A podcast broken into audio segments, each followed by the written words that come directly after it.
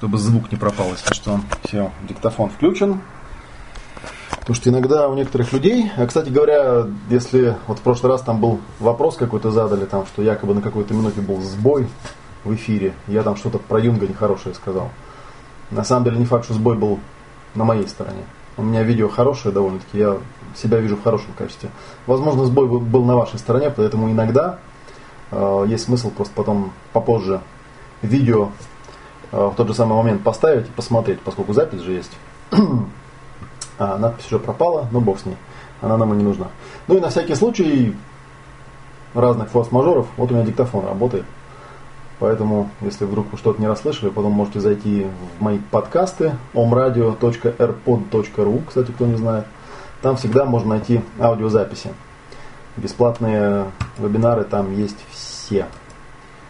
Так, все, меня все слышат, спасибо. Ну, давайте сегодня пойдем. Сегодня у нас воскресенье, день очень ненапряжный. Не то, чтобы я прям тут сильно планировал этот э, вебинар, да, и прям как-то к нему особо готовился. Но, тем не менее, примерный планчик у меня, естественно, есть, что я вам там сегодня хотел рассказать. У нас была старая задумка, сегодня, наверное, я ее реализую. Она была связана с тем, что э, были вопросы э, о том, чем отличаются э, ясные эмоции, вот та запись, которая у нас в Мегаоме есть, да, наших э, старого образца семинаров, от того, что будет сейчас. Вот я об этом расскажу заодно, да, для тех, кто более-менее в курсе. Вот. Ну и на другие всякие вопросы поотвечаю тоже. Ну, во-первых, я давайте с вами, так сказать, контакт наладим. Сколько у нас там зрителей-то есть уже? Ну, сколько-то зрителей есть. Удивительно даже воскресенье. Я вот уже погулял. Не знаю, погуляли ли вы еще. Уже. Давайте я спрошу, как бы, да, то есть те, кто меня сейчас слушает, я попрошу вас ответить, да, кто из слушателей уже на тренинг пришел, является участником. Мне интересно было бы, да. Может быть, есть люди, кто оформил заказ, но пока еще не успел оплатить. Вот. А может быть, кто-то пришел просто получить какие-то конкретные ответы на свои вопросы по теме эмоций. Но я думаю, что вопросы есть у всех. И сегодня можно нам вот за счет того, что это бесплатный вебинар, э, сэкономить немного времени и какие-то базовые вещи, которые, э, может быть, очевидными мне лично кажутся, да, просто объяснить, разъяснить и рассказать. Я, кстати, всегда говорю на семинарах, на вебинарах, что обратите внимание, да, что если вам в голову приходит какой-то глупый совершенно вопрос, ну, как вам кажется, глупый, обязательно его задавайте. Потому что очень часто у преподавателя, у ведущего, есть то, что называется профессорская болезнь. То есть многие вещи, за счет того, что я многие годы все это преподаю, мне кажутся абсолютно очевидными. И я их поэтому так проговариваю быстро, да, считаю, что вам они тоже понятны. А вам они, естественно, могут быть абсолютно непонятны. Вот, поэтому не стесняйтесь э, сказки о том, что э, задавать вопросы плохо, да, надо игнорировать. Э, у нас тут не университет, никого я не чморю за то, что вопросы задают. В общем, чем больше вопросов будете задавать, тем интереснее будет вебинар, тем э, он будет больше подстроен лично под ваши надобности. Вот. Ну и может быть кто-то просто зашел послушать, да, таких мы тоже людей приветствуем. Пожалуйста, можно ничего не спрашивать, просто слушать. Вдруг что-нибудь интересненькое услышите, но я надеюсь, что услышите. Интересненького у нас полно. Вот, так что пишите, короче, в чат, да, а я пока немножечко расскажу вам э, по сегодняшнему вебинару, да. Я уже немножечко сказал, о чем я сегодня хотел поговорить. У меня планчик есть, да. Ну, во-первых, я там давал ссылку, по-моему, в третьем или в четвертом дне. Кто-то в комментариях написал, что маловато было практики, и я дал ссылочку на э, открытые материалы по тренингу «Ясные эмоции».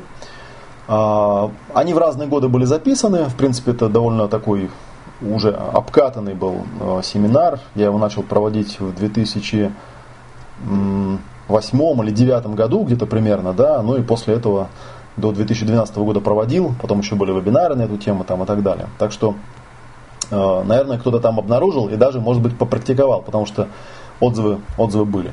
Ну и, соответственно, да, вопрос был, чем отличается то, что было там, от того, что здесь. Для чего понадобился новый материал, чем старый тренинг оказался плох. Вот. Ну и прилично вопросов было по самому вебинару, который вот четверговый был. Да, самые активные были вопросы по поводу жора.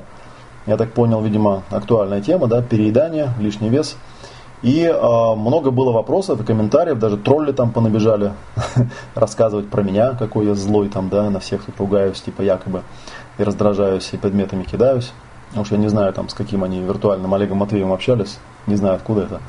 Вот. Но тем не менее, да, вопросы про раздражение для многих из нас актуальны. А, бывает такая ситуация, да, когда человек там, ну, на работе там где-то на людях себя показывает нормальным, да, научился держать в руках там в обществе на людях, да, а домой потом возвращается и понеслась там, да, с детьми, крики, ор, э, насилие там и так далее. В общем, нужны какие-то инструменты, как с этим поработать. Вот. И еще была просьба прокомментировать по, э, про природу паники. Да, валюта растет, многие беспокоятся, что делать дальше. Честно говоря, не знаю, что у нас беспокоится. По-моему, у нас в стране уже все давным-давно перешли на рубли и успокоились, нет? Ну, кроме тех, у кого валютная ипотека. Надеюсь, что у вас ее нету. Вот. И, но тем не менее, да, сейчас у нас обстановка такая, что это, в общем, достаточно тревожно. И в этом состоянии отключается спокойное мышление. Человек не может нормально поставить задачу, нормально ее решать. Да, вот об этом тоже поговорим. Вот такие у меня пунктики есть. Вот, давайте я вам э, напомню про то, что у нас просто напомню. У нас, в принципе, уже так вот сделаю такой тут отдельное окошко. вот, и напомню вам вот об этом, э, об этой вот красивой страничке. Вот. Э, ну, ссылочку там кто-нибудь из э, моих помощников киньте, пожалуйста, да, потому что тут Google так устроен, что я сам ссылки кидать не могу, только кто-нибудь другой может. Вот, могу магазин сделать. Там все еще у нас работает, все еще есть скидки. Кстати, вы, наверное, обратили внимание, да, что с вот этой странички ссылки ведут не совсем туда, куда они ведут для э, тех особых групп, для ветеранов, кому мы давали особые скидки, особые ваучеры. Вот, так что не удивляйтесь, там иногда будет э, разнос по темам. Ну и, кстати говоря, так-то в общем и целом, да, сам тренинг уже завтра начинается, первый модуль. Вот по этой ссылке, если вы зайдете, вы можете зайти там и вписаться, да, цены уже, как мы и предупреждали, подросли. Вот. Если вам хочется спросить по, скидку, по скидке, эм, тут у меня помощники вот корпят, что-то мне тут в чат постоянно пишут. Ага, что-то пишут. Ну, давайте так, да, давайте я по теоретической части закончу. Ближе к концу, может, предложу участникам вебинара какое-нибудь особенное условие. Я на самом деле не планировал, но ребята слушают, пишут, вот, конечно, таких условий, как на прошлом вебинаре, уже не будет. Все-таки надо быть, соблюдать те условия, те рамки, которые сам же поставил, да, но что-нибудь интересного для вас придумаем. Вот также хочу напомнить, что все сделавшие заказ, но не успевшие оплатить, могут оплату вносить на тех условиях, э, вот в момент заказа, которые были, да, по старым скидкам. Так, и так поехали. Как вообще тема с эмоциями родилась, да, откуда метод, э, что происходило, там и так далее, и так далее, и так далее. Вот. Ну, то есть у нас сейчас будет полчасика такого, такого э, обучательного материала. Я, наверное, порисую сейчас вам порассказываю. Так, давайте гляну, что вы мне написали по э, в комментариях. Так, ссылку, да, я пока оставлю. Игорь, спасибо. Так, оплатил, иду, Николай. Ну, здорово. Ну, кстати говоря, наверное, тот, кто э, за блогом следит, наверное, видели, да, там было довольно много всякой информации, и про скидки я там тоже писал. Я под замок пишу для своих многие вещи, особенно когда про скидки пишу, да, так что там, если вы заходите с какого-то левого аккаунта, наверное, у вас там не очень-то будет все видно, да, но тем не менее, тем не менее, такое вот дело есть. Так, сейчас я себе тут поставлю даже специальный таймер, таймбокс на теорию. Так, почувствовал точнее. Вопрос напишу, который тревожит. Пройду курс ГАЭ, изменюсь, а муж не выдержит моих изменений. изменений. ну, вообще говоря, наверное, другая тема касается там, семейных отношений. Вы, наверное, видели, да, что у нас э, в Мегаоме есть большой-большой раздел про э, семейные отношения. Вот, поэтому бояться не надо. Возьмите, приобретите книжку Шнарха, которая называется «Страсть и супружество» и освойте метод горнила близких отношений и пользуйтесь им. На самом деле э, в паре, ну я не знаю, тут как бы две крайности есть, да. Одна крайность заключается в том, что вообще ничего не происходит с эмоциональной точки зрения, и из-за этого отношения начинают погибать. А другая крайность это когда слишком много всего происходит, да, и люди начинают там тоже, в общем, какие-то пертурбации переживать страдать от этого и так далее. Но на самом деле, мне кажется, второй вариант все-таки получше, да, лучше пускай что-то происходит, В любом случае, если вы книжку эту читали или прочитаете, то вы узнаете, да, что в нормальном браке, в нормальных семейных отношениях проблема всегда не в том, чтобы избегать конфликтов, а в том, чтобы научиться их решать. Потому что конфликты-то они всегда будут так или иначе. Вопрос в том, есть ли у вас какая-то метода, как с ними справляться. И вот, собственно говоря, навыки управления эмоциями, это совершенно однозначно. Вот у Шнарха там есть такое, такое понятие четыре точки баланса. И вот вторая точка баланса, это, собственно говоря, есть эмоциональный интеллект. В каком-то смысле Э, то, что мы сейчас делаем, тоже в том числе дополняет и те материалы, которые там в книге даются. У него там, конечно, такой глубокой технологии нет. В основном там всякое проговаривание, выговаривание. Как мы хорошо знаем, проговаривание, выговаривание, даже осознавание наличия у себя проблем, в общем-то, проблемы эти не решает. Нужна какая-то технология, нужна какая-то проработка. Да?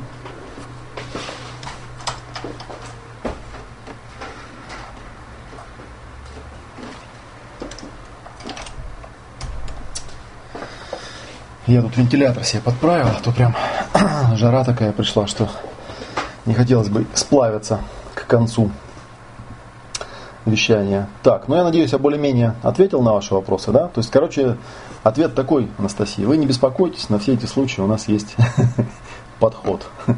Вот. В любом случае, да, мне кажется, что в качестве мотивации э, не изменения, использовать там сохранение чего-то, это неправильный подход, потому что ну, прокиснут отношения независимо от того, будете вы меняться или не будете вы меняться. Да, если вот вы будете меняться, то есть шанс, что они не прокиснут. Если не будете меняться, тогда точно прокиснут. Так, не нашла денег на курс, прошу, если можно дать какую-нибудь технику для преодоления тяжелых ситуаций в семье. Сегодня папа очень раз отпустил мой адрес язвительное замечание, доведшее меня до слез решилась попросить технику. А, я не знаю, это опять же, да, вот я очень часто ссылаюсь, у меня там есть такая статья, как я работаю с переживаниями. Вот, где я говорю, что на самом деле какую-то общую технику, да, универсальную, которая там что-то там должна решать, я вообще-то людям не даю. Если вам нужна такая универсальная техника, ну возьмите книжку по ПАД, освойте ПАД и применяйте ПАД. Сработает, отлично. Какая там может быть еще техника. Ну а второй момент, да, вот, собственно говоря, раз уж я про Шнарха упомянул, это развитие собственной эмоциональной э, дифференциации. Как видите, эта тема, она, она проникает во все области, да, то есть в нашей серии мы будем работать э, конкретно с эмоциями, да, глубоко в эту тему погружаться.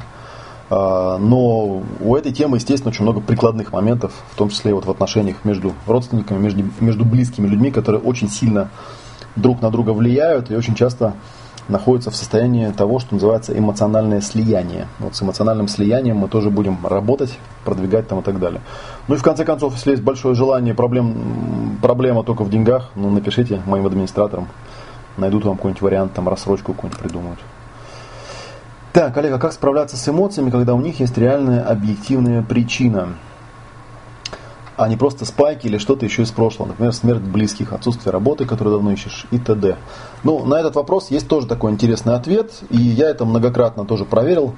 А, эмоциональные спайки работают как гидроусилитель.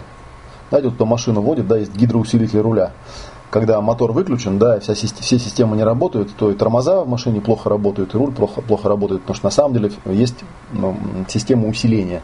То же самое со спайками.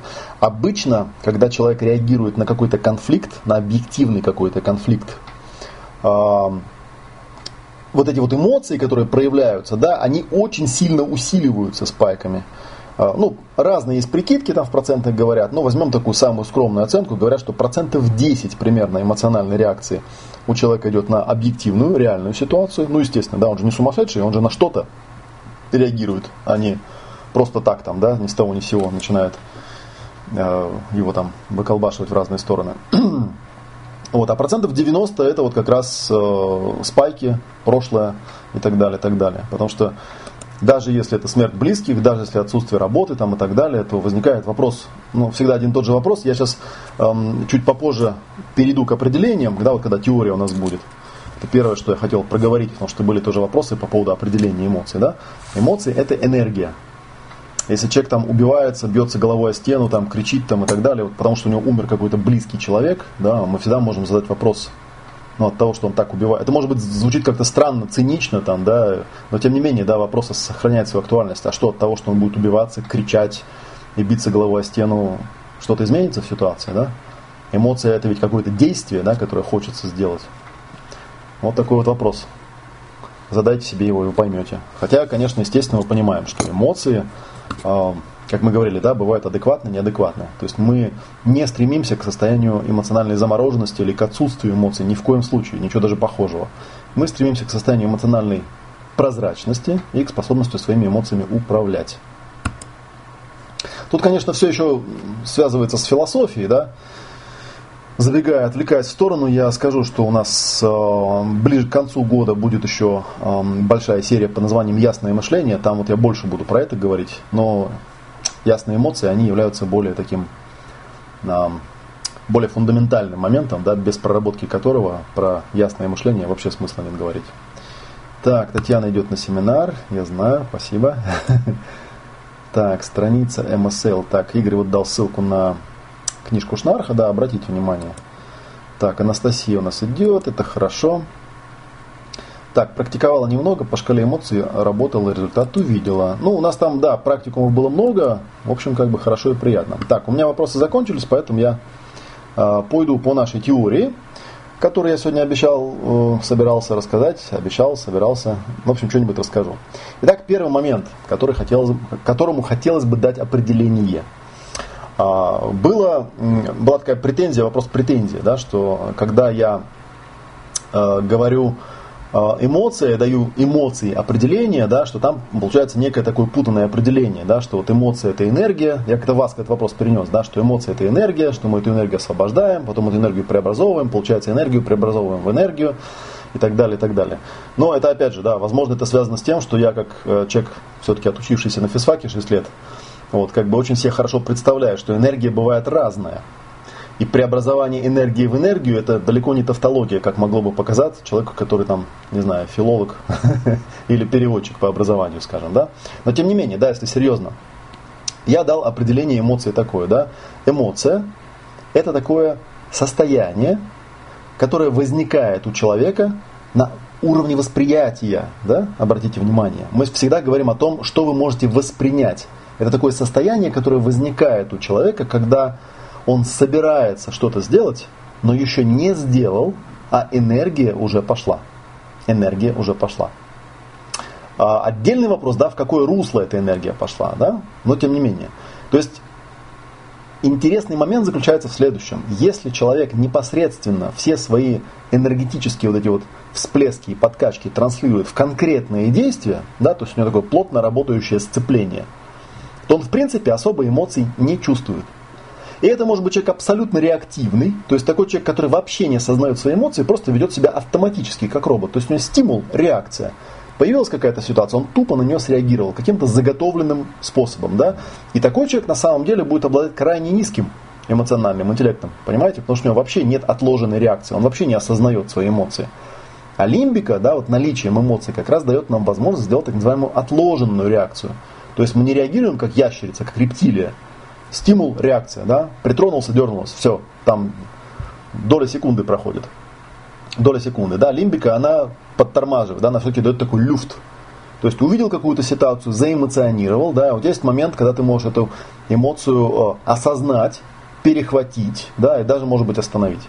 Вообще говоря, отвлекаясь в сторону э, природы эмоций, э, человеческий мозг, как вы знаете, ну и нервная система – и эмоции в том числе имеют такую двойную природу. С одной стороны, это электрическая природа, да, то есть мозг это электрический прибор, который с помощью нервной системы электричеством управляет телом. С другой стороны, есть э, система управления гормонами, гуморальная, да, химическая система, когда выделяются определенные гормоны, определенные там ферменты, вещества, всякие там адреналины, кортизоны там, и так далее, и так далее. Да, химическая система реагирования. Они отличаются Эмоции связаны и с электрической системой, и с химической системой. И мы в это особо углубляться не будем, это отдельная очень интересная тема, тема физиологии. Да, эмоции бывают электрические, и эмоции бывают химические.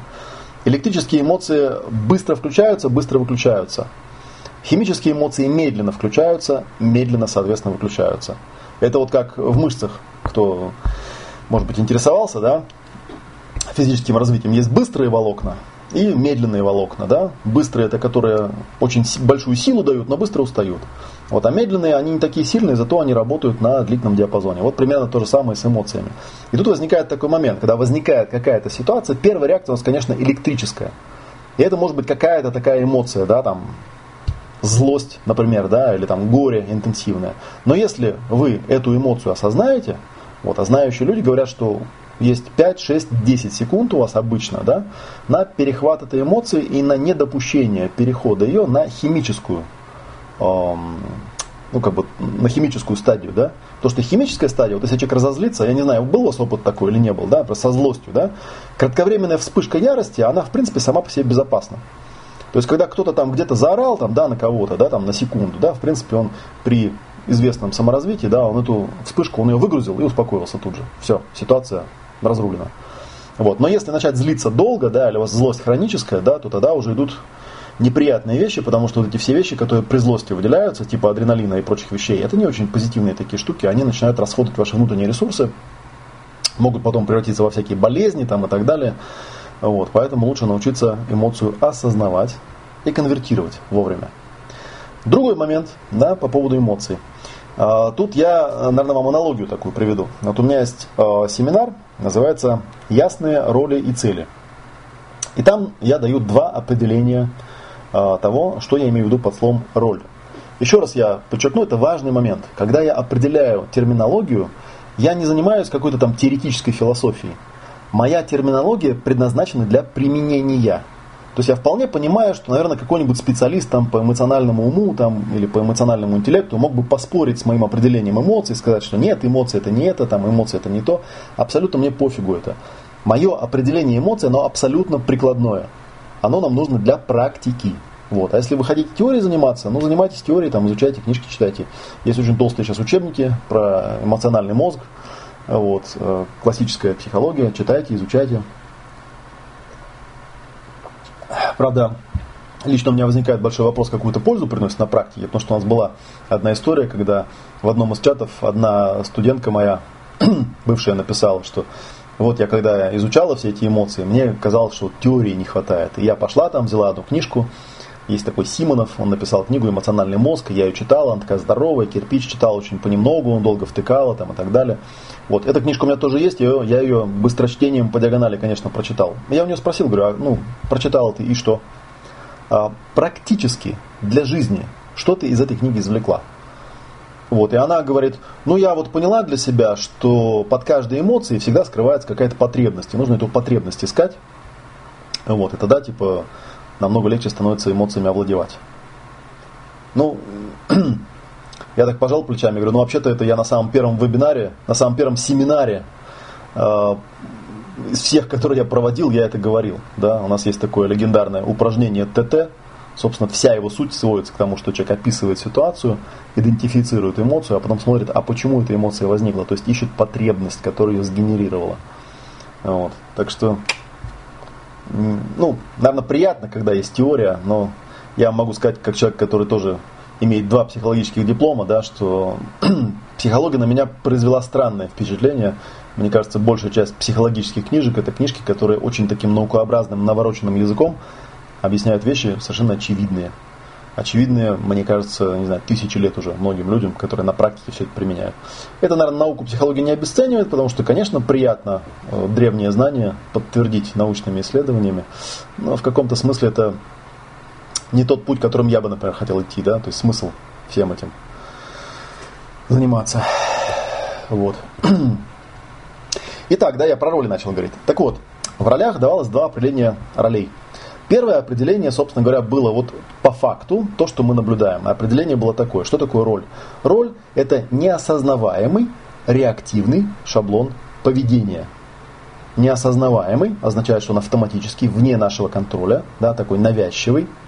Автоматический, то есть он срабатывает сам собой.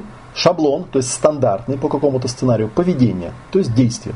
То есть это какое-то действие, которое опять же работает по тому же самому принципу. Возникает какая-то ситуация, у человека включается какой-то шаблон поведения, ну, мы его называем роль, да, и человек себя определенным образом ведет. Как правило, конечно, если человек уже дожил до такого уровня, когда ему роли захотелось проработать, да, то он уже в каком-то смысле понимает, что этот шаблон, он реализуется на каком-то другом уровне, не вот на этом. То есть человек головой это понимает, что он что-то такое натворил. Иногда он задним умом это понимает, постфактум, после ситуации. Иногда он это понимает э, по результатам, да, какие-то не те произошли результаты. Иногда бывает, что человек даже осознает, да, как вот типичный пример, там женщина, которая закатывает истерику, да, очень многие женщины на самом деле параллельно, прямо по ходу истерики, да, прекрасно головой понимают, что, в общем делают то, что делать не стоит. Тем не менее, все равно делают. Вот, и, конечно, это, ну, нам, как людям разумным, да, в общем, выносит мозг. Мы думаем, как это так странно, да, то есть какое-то я странное существо, как будто мне, во мне несколько сущностей живет, да. То есть одна сущность что-то делает, а другая осознает и понимает, что что-то здесь не то. Вот. И на этом, это вот то, что мы наблюдаем. Но на самом деле, да, если мы возьмем и попробуем эту роль поднять на уровень осознания, то есть другой другое определение, и оно очень такое техническое, оно позволяет нам выработать технологию, технику работы с ролями. То есть что с ними делать. И это определение было такое. Роль – это точка зрения, принятая с намерением реализовать определенный замысел. Точка зрения, принятая с намерением реализовать определенный замысел. Вот, я вам даже, наверное, давайте сейчас немножечко порисую, чтобы вам было интереснее смотреть. То есть получается, есть такая известная формула, любят, любят ее э, всякие коучи на семинарах рассказывать. Так, сейчас ручку возьмем правильно, да? Формула такая. Быть, делать, иметь. Иметь. Ну, соответственно, вот и получается, да, у нас по этой формуле, что быть – это роль, то есть точка зрения, которую человек принимает, надевает как бы на себя. У роли, как правило, есть какое-то название. Делать – это намерение. Намерение. Намерение. А? То есть такая штука, которая вот проявляет некое... Вот намерение, кстати, интересное такое слово, да, то есть с одной стороны это нечто, что можно почувствовать, но очень трудно описать.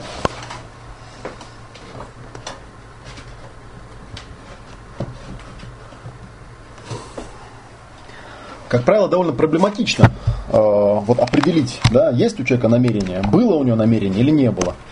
Часто любят, любят, любят люди там приписывать друг другу всякие намерения, да, и тому подобные вещи. То есть это такая полу, полу к внутреннему миру наполовину относится, половина к внешнему. Да, обычно конкретно по намерению определяют потому, что человек получает. Да, то есть иметь получает некий результат. Результат. Вот.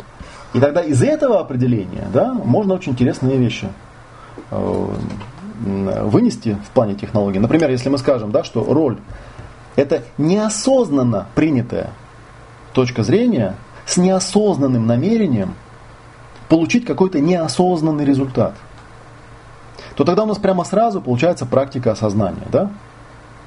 То есть нам нужно будет осознать, какой я получаю результат. Нам нужно будет осознать, какое намерение, да, и нам нужно осознать, что за роль я на себя принимаю. И тогда, э, и тогда э, мы можем с этим что-то сделать. Да?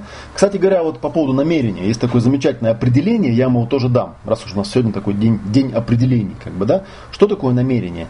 Намерение – это сочетание желания и способностей. В каком-то смысле, да, намерением очень часто называют прямо, ну, собственно говоря, цель, да, предназначение, да, некий такой импульс что-то сделать. Импульс что-то сделать.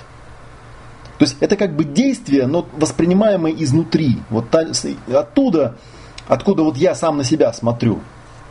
Да, соответственно, ну, обычно такое ясное, сильное намерение, которое не сталкивается ни с какими противонамерениями, обычно приводит к успешному достижению результата.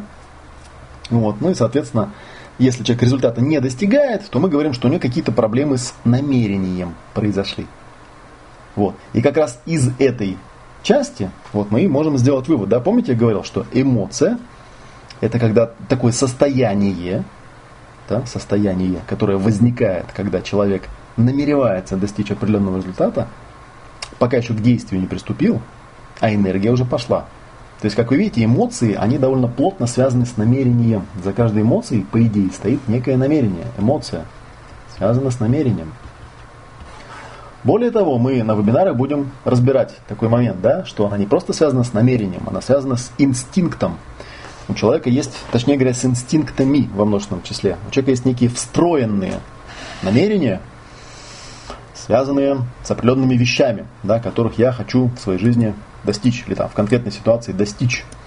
Вот. И вот как раз с ними-то интереснее всего и разбираться, потому что эмоции, конечно же, как и многие вещи в нашей жизни, начинаются с биологии.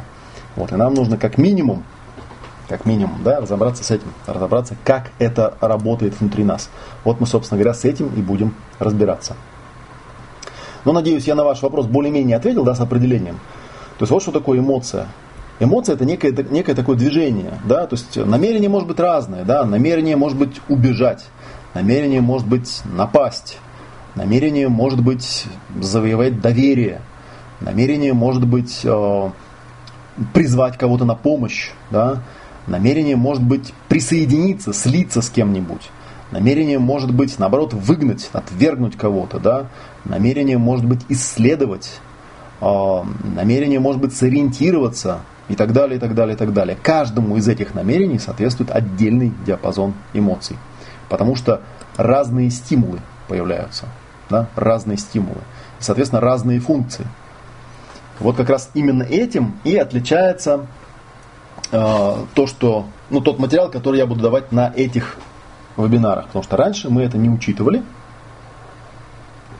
Если вы смотрели когда-нибудь старую теорию, да, то вы видели, что там довольно простая моделька дается. Я вот сейчас попробую ее вам показать, эту модельку. Ну, если вы смотрели старые вебинары, то вы ее уже видели. Я ее много раз ее показывал, много раз рассказывал. Вот. Сейчас я ее порисую тут тоже, да. И покажу, чем отличается э, тот материал, чем он будет, точнее, отличаться, который я буду давать на этом вебинаре, и чем, э, чем это нам поможет э, так, подскажите жителю сопредельной державы, как в Москве наличными лучше оплатить ГАЭ, чтобы без комиссии. А, а где житель находится? Это я в чате прочитал, прочитал вопрос. Да, давайте я на чат немножко отвлекусь, посмотрю, там нет никаких там актуальных вопросов.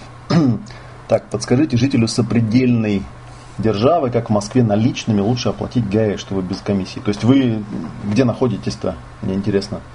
То есть вы житель сопредельной державы, который в данный момент находится в Москве, ну там есть телефон у нас в Мегаоме, наберите напрямую и выясните, как-нибудь там пересечетесь. Вот, в крайнем случае, через банкомат вы можете положить там, не знаю, на карточку Альфа-банка, на карточку Сбербанка. По-моему, если вы через банкомат кладете, там никакой комиссии не берется ни за что. Вот. А если вы про что-то другое спрашивали, там, да, как-то там переслать через что-то, ну, обычно все-таки системы пересылки все-таки что-то берут. Какой-то там процентик берут. Есть разные системы. Надо поискать ту, которая самая дешевая. Так, очень хочу участвовать вживую, но сейчас не дома. Проездом в Москве рядом, и не всегда будет доступен интернет. Если я буду пропускать эфиры и темы этих вебинаров, смогу ли я понимать последующие, участвовать в практиках наравне? Так, ну это классический вопрос, я на него уже тысячу раз отвечал, и давайте я, наверное, еще раз проговорю, потому что это важно. Слушайте внимательно, не говорите, что я вам этого не говорил. Все вебинары всегда доступны в записи. Ничего пропускать вам будет не надо. Более того, даже сейчас, когда вот вы смотрите этот вебинар, вы посмотрите, у вас там бегунок есть внизу.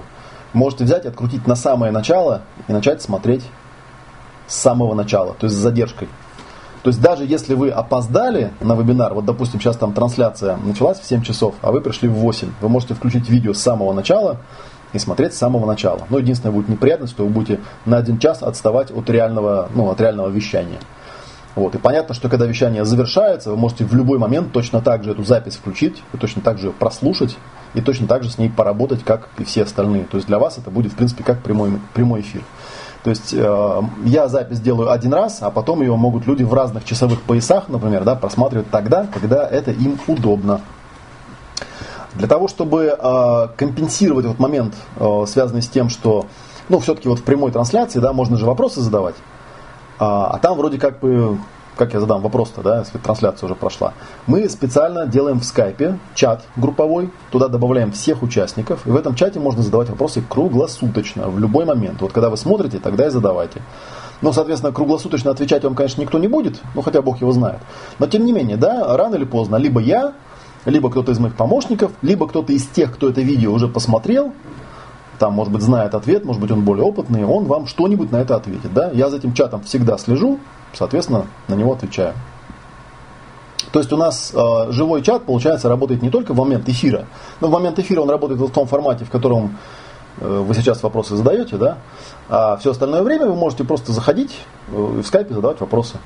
Вот. Ну, соответственно, тот же самый э, чат Skype используется потом для тех людей, которые, например, э, дистанционно, чуть позже вписываются в запись там, и так далее. Они могут заходить, задавать там любые вопросы, читать, что там было написано, история чата там открыта. То есть можно назад отлистывать, смотреть, о чем люди разговаривали, задавать свои вопросы там и так далее. так, да, это-то понятно, речь про живое участие было. Ну, я отвечаю про живое участие, да, то есть если вы будете пропускать эфиры, то я не думаю, что вы сильно от этого пострадаете. Ну, единственное, что вот вы как бы э, будет момент такой, да, связанный с тем, что вот сейчас вы задали мне вопрос, я на него прям сразу ответил, да, а там у вас будет задержка. Иногда я там на следующем вебинаре это отвечаю. Но я уже об этом писал. В общем, не страшно. Просто вы получите ответ в текстовом виде. так что вписывайтесь и не волнуйтесь по этому поводу. Как раз этот вопрос у нас весь решен и все понятно. Но единственный момент, связанный, конечно, с практикумом, да, в практикуме вы должны быть в онлайне, когда вы с клиентом работаете. Соответственно, смотрите, что у вас там со временем. Можете ли вы вписаться в практикум так, чтобы вживую присутствовать. Ну, вживую или в эфире присутствовать. Так, ну давайте, да, то, что я хотел вам порассказывать и попоказывать. Стандартная теория эмоций, она очень проста. Да, сначала мы рисуем вот наша стандартная, стандартная такая штука, да, что такое способность, да, я намерение сказал, да, что намерение это желание плюс способность. Желание плюс способность. Если вы помните, да, я определял способность как такое вот свойство, когда человек может некий замысел, да, вот он у него тут такой, так, черный. Фу, а что он черный-то? Новую картинку, потому что открыл. Пусть будет такой замысел у нас голубенький, да.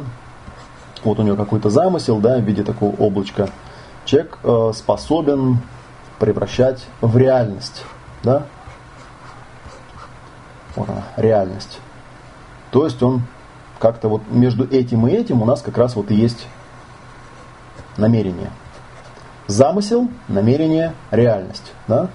Способность – это такое свойство, которое наблюдаемо выражается в том, что человек свои замыслы может превращать в реальность. Ну вот представьте теперь, да, что вот вы, да, вы только, только что-то задумали. Вот вы там человечек такой, да, вы находитесь только в самом начале пути. Вот что-то там задумали. Вот у вас замысел такой. Можно даже вот так нарисовать. Да?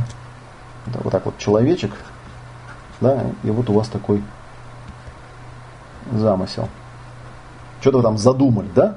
И, соответственно, замысел у вас такой, что ну вот сегодня там э, некий там день ноль, да, день ноль, вот, а здесь какой-нибудь там день, э, день 100, например, да, и, соответственно, вы там представляете себе, да, что вот в сотый день там что-то произойдет. Ну, например, в день 100 вы будете свободно говорить на английском языке. Вы записались с коллегу Матвееву на программу освоения иностранного языка за 100 дней. Вот. И вы теперь вот э, тут вот пребываете в начале и направляете мысленный взор на будущее событие, которое будет через 100 дней. И, соответственно, у вас есть некое ощущение, у вас некое есть ощущение, удастся вам это или не удастся. Ну и э, это ощущение можно разложить по такой вертикальной шкале. То есть вот по шкале горизонтальной у меня есть такая штука, называется матрица способности. Там все расписано, да, что на каждом шаге может быть, да, и мы таким образом ищем те моменты, где вот это вот намерение может заблокироваться, там, да, то есть что-то может тут вот застрять, там, да, и может оно не сработать из-за этого. Вот. Но есть еще интересный момент, да, мы можем еще нарисовать к этому вертикальную шкалу, где на самом верху будет э, полный успех, так называемый, да, точнее, правильно будет сказать, ощущение, да, предвосхищение полного успеха. А внизу будет полный провал, полный провал. Вот. И, соответственно, если мы вот эту вертикальную шкалу как-то там градуируем, да, то мы получим на самом деле ну, некие промежуточные состояния, которые будут соответствовать неким таким достаточно понятным, проявленным хроническим эмоциям. Да. Понятно, что чуть выше полного провала будет ну, нечто похожее на апатию, да, апатия. Чуть повыше апатии будет горе, над горем, ну, наверное, будет страх, над страхом, ну, наверное, будет тревога какая-нибудь там, да, над тревогой будет какая-нибудь злость, да, человек будет злиться, потом будет какая-нибудь там скука, там индифферентность, да, потом, не знаю, там слабый интерес, да, чуть повыше, потом будет какой-нибудь там оптимизм, оптимизм, да, потом будет какое-нибудь там вдохновение, да, вдохновение, потом будет какое-нибудь там воодушевление, воодушевление, вот, ну и потом будет полный успех. На самом деле там было такое даже упражнение, когда мы с людьми брали там, конкретную какую-то их ситуацию и вот раскладывали на их собственные эмоциональные состояния. Там легко показать, да, очень легко убедиться без э, всякого, в общем, предварительной индоктринации, что на самом деле действительно какая-то такая шкала имеет место быть. Она, правда, у каждого как, какая-то такая более-менее своя, но на самом деле, если их все в кучку сложить, то видно, что явно есть какая-то закономерность. И получается такая вот интересная вещь, да, что те эмоции, которые находятся ну, вот выше горизонтальной оси, их называют обычно позитивными, в том смысле, что это те эмоции, э, в отношении которых, когда человек э, в них находится, да, то вероятность того, что он свой замысел посредством своего намерения превратит в реальность, да, она намного выше. То есть, если он пойдет, условно говоря, вот таким путем, да, там, через вдохновение, например, да, то ну, вероятность реализации у него будет 80%. Вот. А если он там в страхах там каких-то, да, в страхе, да, то, наверное, вероятность реализации будет меньше, может быть, процентов 20. Получается вот такая вот интересная шкала. Потом эту шкалу можно всяко разно дорабатывать, там исследовать, да, у нас есть огромная-огромная такая э, расширенная шкала эмоциональных диапазонов, где все очень-очень подробно было расписано, все очень-очень подробно разбирали. Вот, она очень интересная на самом деле, да, потому что многие вещи она интересным образом показывает. Вот я вам сейчас даже ее покажу, шкалу эту. Она практически очень многие эмоции в себе э, собрала и как-то классифицировала. Да? Тут вот есть диапазоны, полный успех, воодушевление, эстетика, интерес, консерватизм, скука, антагонизм, злость, тревожность и скрытая враждебность, э, страх, горе, апатия, полный провал там, и так далее. Вот. Эта шкала изначально была взята мною из метапсихологии. Вот в том виде, в котором она превратилась в расширенную, изначально, э, опять же, досталось мне наследство от Барри Файерберна, но потом я очень сильно доработал. У него там шкала была, ну там даже странички не хватало. Странички хватало, чтобы поместить. Она у меня на три страницы разрослась. Но тем не менее, даже когда мы работали с этой шкалой, мы поняли, что что-то здесь не совсем, не совсем правильно. Явно видны какие-то были накладки. То есть явно были видны накладки. И в чем эти накладки? А вот в чем. Все зависит от того, но чуть-чуть отступая назад, да, я уже про это говорил, все зависит от того, а какое намерение. Да, у меня есть замысел, то есть вот я там что-то увидел, да, что-то пронаблюдал, у меня возник некий замысел, что-то сделать. Но сделать, делать-то можно разные вещи, да, то есть сами события, которые возникают, разные могут быть. Ну, например, я увидел что-то опасное, я увидел что-то опасное. Какое поведение, да, какой эффект, какой замысел должен сработать? Ну, должно сработать самосохранение, да? А самосохранению соответствует диапазон эмоций, который называется страх. А диапазон эмоций страх, он включает инстинкт бегства, инстинкт самосохранения, инстинкт убегания. И если я успешно убежал, можно ли это назвать полным успехом? Да, это можно назвать полным успехом. Видите? Вот эта вот моделька, которую вы на экране видите, она не совсем корректная получается. Потому что если я успешно убежал, ну супер, я радуюсь, да? Или, например, увидел я какого-то врага, который, ну или препятствие у меня какое-то появилось там, да, а, что нужно с этим препятствием сделать? Нужно его разрушить, нужно его устранить, да, включается такой а, инстинкт разрушения. То есть нужно напасть, нужно укусить, нужно поломать, нужно разрушить. Этому соответствует эмоция ярости, гнева. Но есть такое понятие спортивная злость. Спортивная злость. Да, вот мы бежим там, по параллельным дорожкам, вдруг я вижу, мой соперник меня обгоняет. Какая эмоция будет наиболее оптимальной да, для того, чтобы его там, мне победить? Вот ярость будет такая спортивная, да, то есть я должен там втопить, как бы, да, то есть получается злость будет оптимальной эмоцией, да, соответственно, если мне с помощью этой спортивной злости удалось его там обогнать и победить, является ли это успешным? Да, является, эта эмоция является правильным. Если я буду сидеть втыкать там в воодушевлении в каком-то, да, это будет не совсем то. Ну и так далее, да. То есть если у меня там эм, я увидел какое-то новое дело, да, там, я решил, что вот мне это нужно, этим надо заняться, да, и у меня возникает там радость, там, экстаз такой, да, я вот к этому начинаю приближаться, вот, тогда здесь вот эта эмоция будет э, актуальна, там и так далее. Даже на самом деле те эмоции, которые вообще кажутся такими достаточно негативными, да, ну, типа горе, например, да, там, даже, даже в том виде, в котором мы работали, когда я про горе рассказывал, вот когда на расширенной шкале мы на горе смотрели, я говорил, что такое горе, да, какое намерение лежит в основе горя. Это запрос на помощь. Человек, когда в горе, когда он плачет, да, он зовет на помощь. У него такой запрос «придите меня и спасите». И, соответственно, как бы, да, вот эта вот печаль, вот это вот горе, да, это призыв к помощи и воссоединению. Опять же, да, если я, я через горе, мне удается этого добиться, значит, это была оптимальная эмоция, это была правильная эмоция, да, то есть я, получается, вот таким вот диапазоном прошел, и странно было бы говорить, да, что тут 10% вероятность реализации. Нет, я правильным образом применил эмоцию горя. Более того, есть какие-то вообще совсем э, ну, такие неприятные ситуации. Например, э, что-то очень неприятное попалось. Я не знаю, какой-нибудь там, например, дебил, да, залез ко мне в YouTube там, и начал мне какие-то мерзкие гадости писать под видео.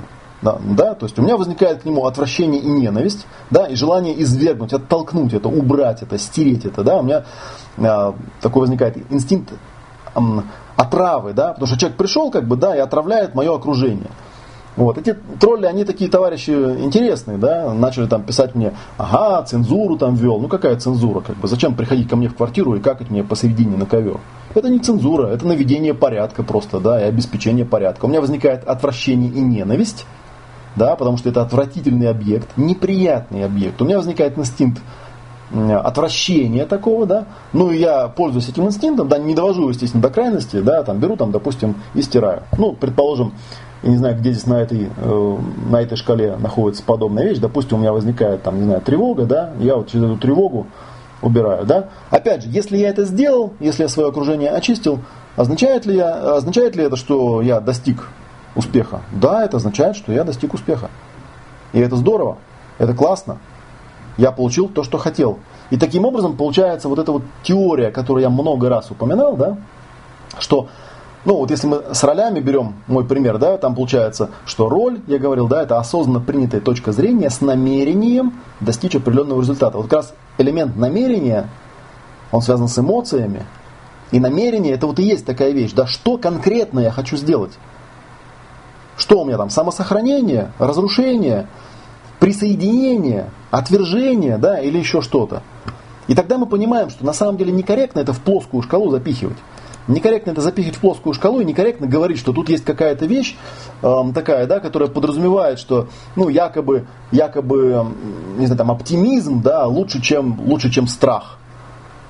Он, он не лучше и не хуже, они просто в разных условиях применяются, понимаете? То есть где-то он уместен, а где-то он неуместен. Где-то он нужен, а где-то он не нужен. Понимаете, да, о чем? Поэтому, когда я нарисовал вот эту вот штуку, так, сейчас у нас тут есть несколько версий, да, ту версию, которую я обычно показывал, вот эту я показывал версию, да. Так, ну давай, вот, сделайся. Получается, вот здесь у нас и реализована такая вот вещь, да, то есть все вот эти вот базовые 10 инстинктов, которые мы, ну, их, возможно, их больше, да, возможно, их там можно набрать большее количество, да, они разложены по, э, по разным направлениям.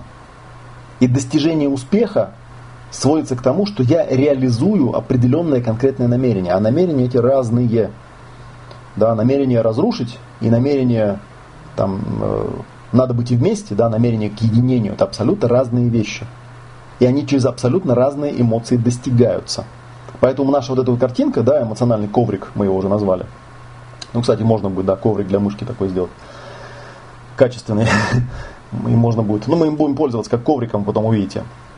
На самом деле это намного более универсальная система, намного более проясняющая. Вы видите, что практически все другие эмоции, которые есть вот здесь, э, вот эта вот шкала, э, расширенная шкала, новый материал ее нисколько не обесценил, он ее просто переупорядочил. Да? Единственная э, суть знания, как говорил великий Коржибский, которого я очень уважаю, которого я переводил книжку, это структура. У нас просто поменялась структура. Вот об этом как бы и речь. Вот этим отличается э, новая программа, да, новая программа, ну, где мы будем использовать вот такую схему от старой программы, где использовалась схема вот такая, ну или вот такая. Э, вот такая, да, хотел показать, или вот такая. Вот такая вот вещь. Поэтому получается, видите, какая интересная вещь, да, вообще с эмоциями работать довольно легко. Сам метод, сама, вот само картирование эмоций, оно само по себе интересно. Вот. Ну и потом, естественно, возникли разные идеи, да, о том, как это делать.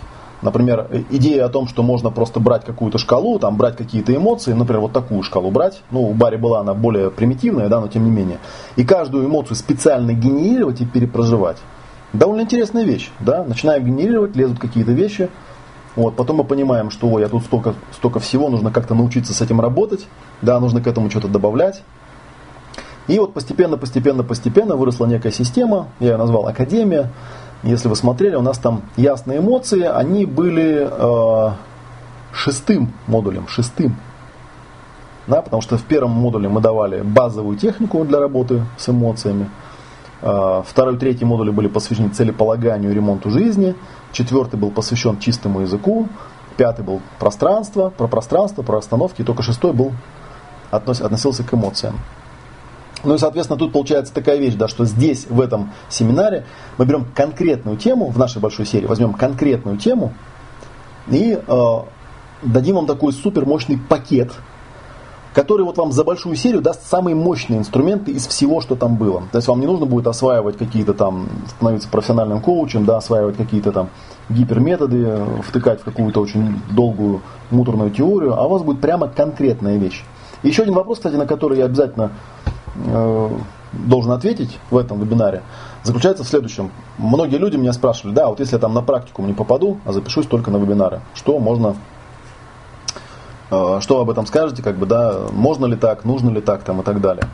На самом деле, конечно, мы практику мы продумывали, исходя из идеи о том, что все эти вещи требуют э, тщательной наработки навыков. Без наработки навыков, ну, интересная теория, она, конечно, интересна, но как в большинстве, наверное, материалов, которые вы до этого изучали, а вы наверняка много чего изучали, да, получится такая вещь. Ну, то есть вы взяли, изучили, поиграли с этим, сказали, о, да, какую классную штучку придумал, да, там, Олег, там, Вася, там, Петя, да, ну и типа и забыли на самом деле, да, и начали э, там жить как жили. То есть нам нужна практика, нам нужна отработка. Но вебинары будут устроены так. Вот я вам сейчас сегодня теорию рассказал, вот прошло, я там, не знаю, минут, наверное, 35, да, пока я теорию рассказывал. Вот примерно столько теории будет на каждом вебинаре. После этого будет дана конкретная техника, я ее дам по шагам, и после этого будет, почему-то мне написали демо, будет не демо, будет групповая сессия. То есть каждый из вас у себя дома, взяв блокнотик с ручкой, будет прямо вместе со мной, под мой голос, под мое видение, ну я там выберу некий средний ритм, будет прорабатывать ту технику, которую мы будем осваивать. То есть это будет конкретная групповая сессия. Мы такие вещи делали, они очень эффективно работают. На самом деле в этом даже есть какой-то определенный драйв, когда одновременно куча людей одну и ту же технику в прямом эфире делают. Это здорово. Вы увидите, что результат будет достаточно значимый. Ну, те, кто практиковал, так знают, да, что если уж под видео, просто под видео, под запись видео результат получается, то под трансляцию он еще лучше получается. И вот и большая часть вебинара будет посвящена этому. А на практикумах мы будем те же самые техники уже тщательно отрабатывать э, на живых людях, ну и вы будете в разных ролях. Самый лучший способ научиться работать с собой, как вы, наверное, знаете, да, и подозреваете, самый лучший способ научиться прорабатывать себя, это работать с другими людьми. Чем больше вы работаете с другими людьми, тем легче вам работать с собой. Потому что другие люди, они необычные, они неожиданные, они дают вам такие задачи, которые вы сами себе не придумали, да, и у вас нарабатывается профессиональный навык – и потом, когда вы работаете с собой, уже самостоятельно работаете с собой, то вы уже ну, не боитесь, да, вы уже такой закаленный ветеран. Соответственно, вы на практикуме побываете и в роли просто наблюдателя, то есть понаблюдаете, как другой человек работает, сможете потом проанализировать вместе с ним, что получилось, что не получилось. Вы побываете в роли клиента, да, проработаете что-то свое по этой технике э, в ситуации, когда вы будете заниматься переживаниями, а технику будут вести другие люди, и вы э, поработаете в роли ведущего, который технику проведет, да, и который, ну, напрактикуетесь, что называется, да, у вас там будет, в общем, возможность э, попробовать это, да, соответственно, с каждой техникой мы вот таким вот образом проработаем. Вот такая вот вещь. Вот, такие вот, такие вот новости на сегодня у нас. Так, ну, по-моему, на вопросы я поотвечал. А, про жор я еще хотел э, говорить. Так, ну, чуть попозже. Так, ну-ка, что у нас там в чатах пишут? Что у нас в чатах пишут? Так, ничего, пока. А, вот. А, вот администраторы мне пишут тут, да? так, ага. Вот мы, значит, посовещались с администратором магазина, решили скидку для тех, кто сейчас нас смотрит, да, сделать особую скидку. И эта особая скидка будет 60% на сокращенные пакеты и 50% на полный пакет, но в этот раз без рассрочки. Соответственно, ловите ваучер, да, вот сейчас я попрошу моих там помощников в эфире это скинуть, раз уж вы это раз уж мы с вами договорились, да, ловите ваучер. Ваучер это код специальный, который в магазине вводится, и он вам ставит ту цену, которую мы вам обещали, да. Вот вам там ссылочка на магазин будет написана и ваучер. Поэтому оформляйте заказ, переходите, кто просил по ссылочке на магазин ссылку, да, и вставляйте там этот ваучер, да, оплатить не обязательно прямо сию секунду, да, сейчас, если нет возможности, можете оплачивать не сейчас, но до завтрашнего, до начала завтрашних занятий, да, желательно, завтра мы тоже в 7 начнем, как вот сегодня, желательно, соответственно, часов до 5-6 все это оплатить, потому что потом ну, писать мне в личку после начала вебинара будет уже бессмысленно, хоть там мои помощники обычно э, разрываются на части и стараются всех даже прям в прямом эфире добавлять, да, но лучше это сделать все-таки пораньше. Да, будет понедельник, лучше это сделать пораньше. Вот, такие вещи. Да, еще раз там, если услышали, да, помощники услышали, надеюсь, что услышали, да, добавьте, пожалуйста, людям ссылочку на магазин и ваучер вот на те э, вещи, которые мы обещали. Так, сейчас я тут им тоже своим в чат напишу.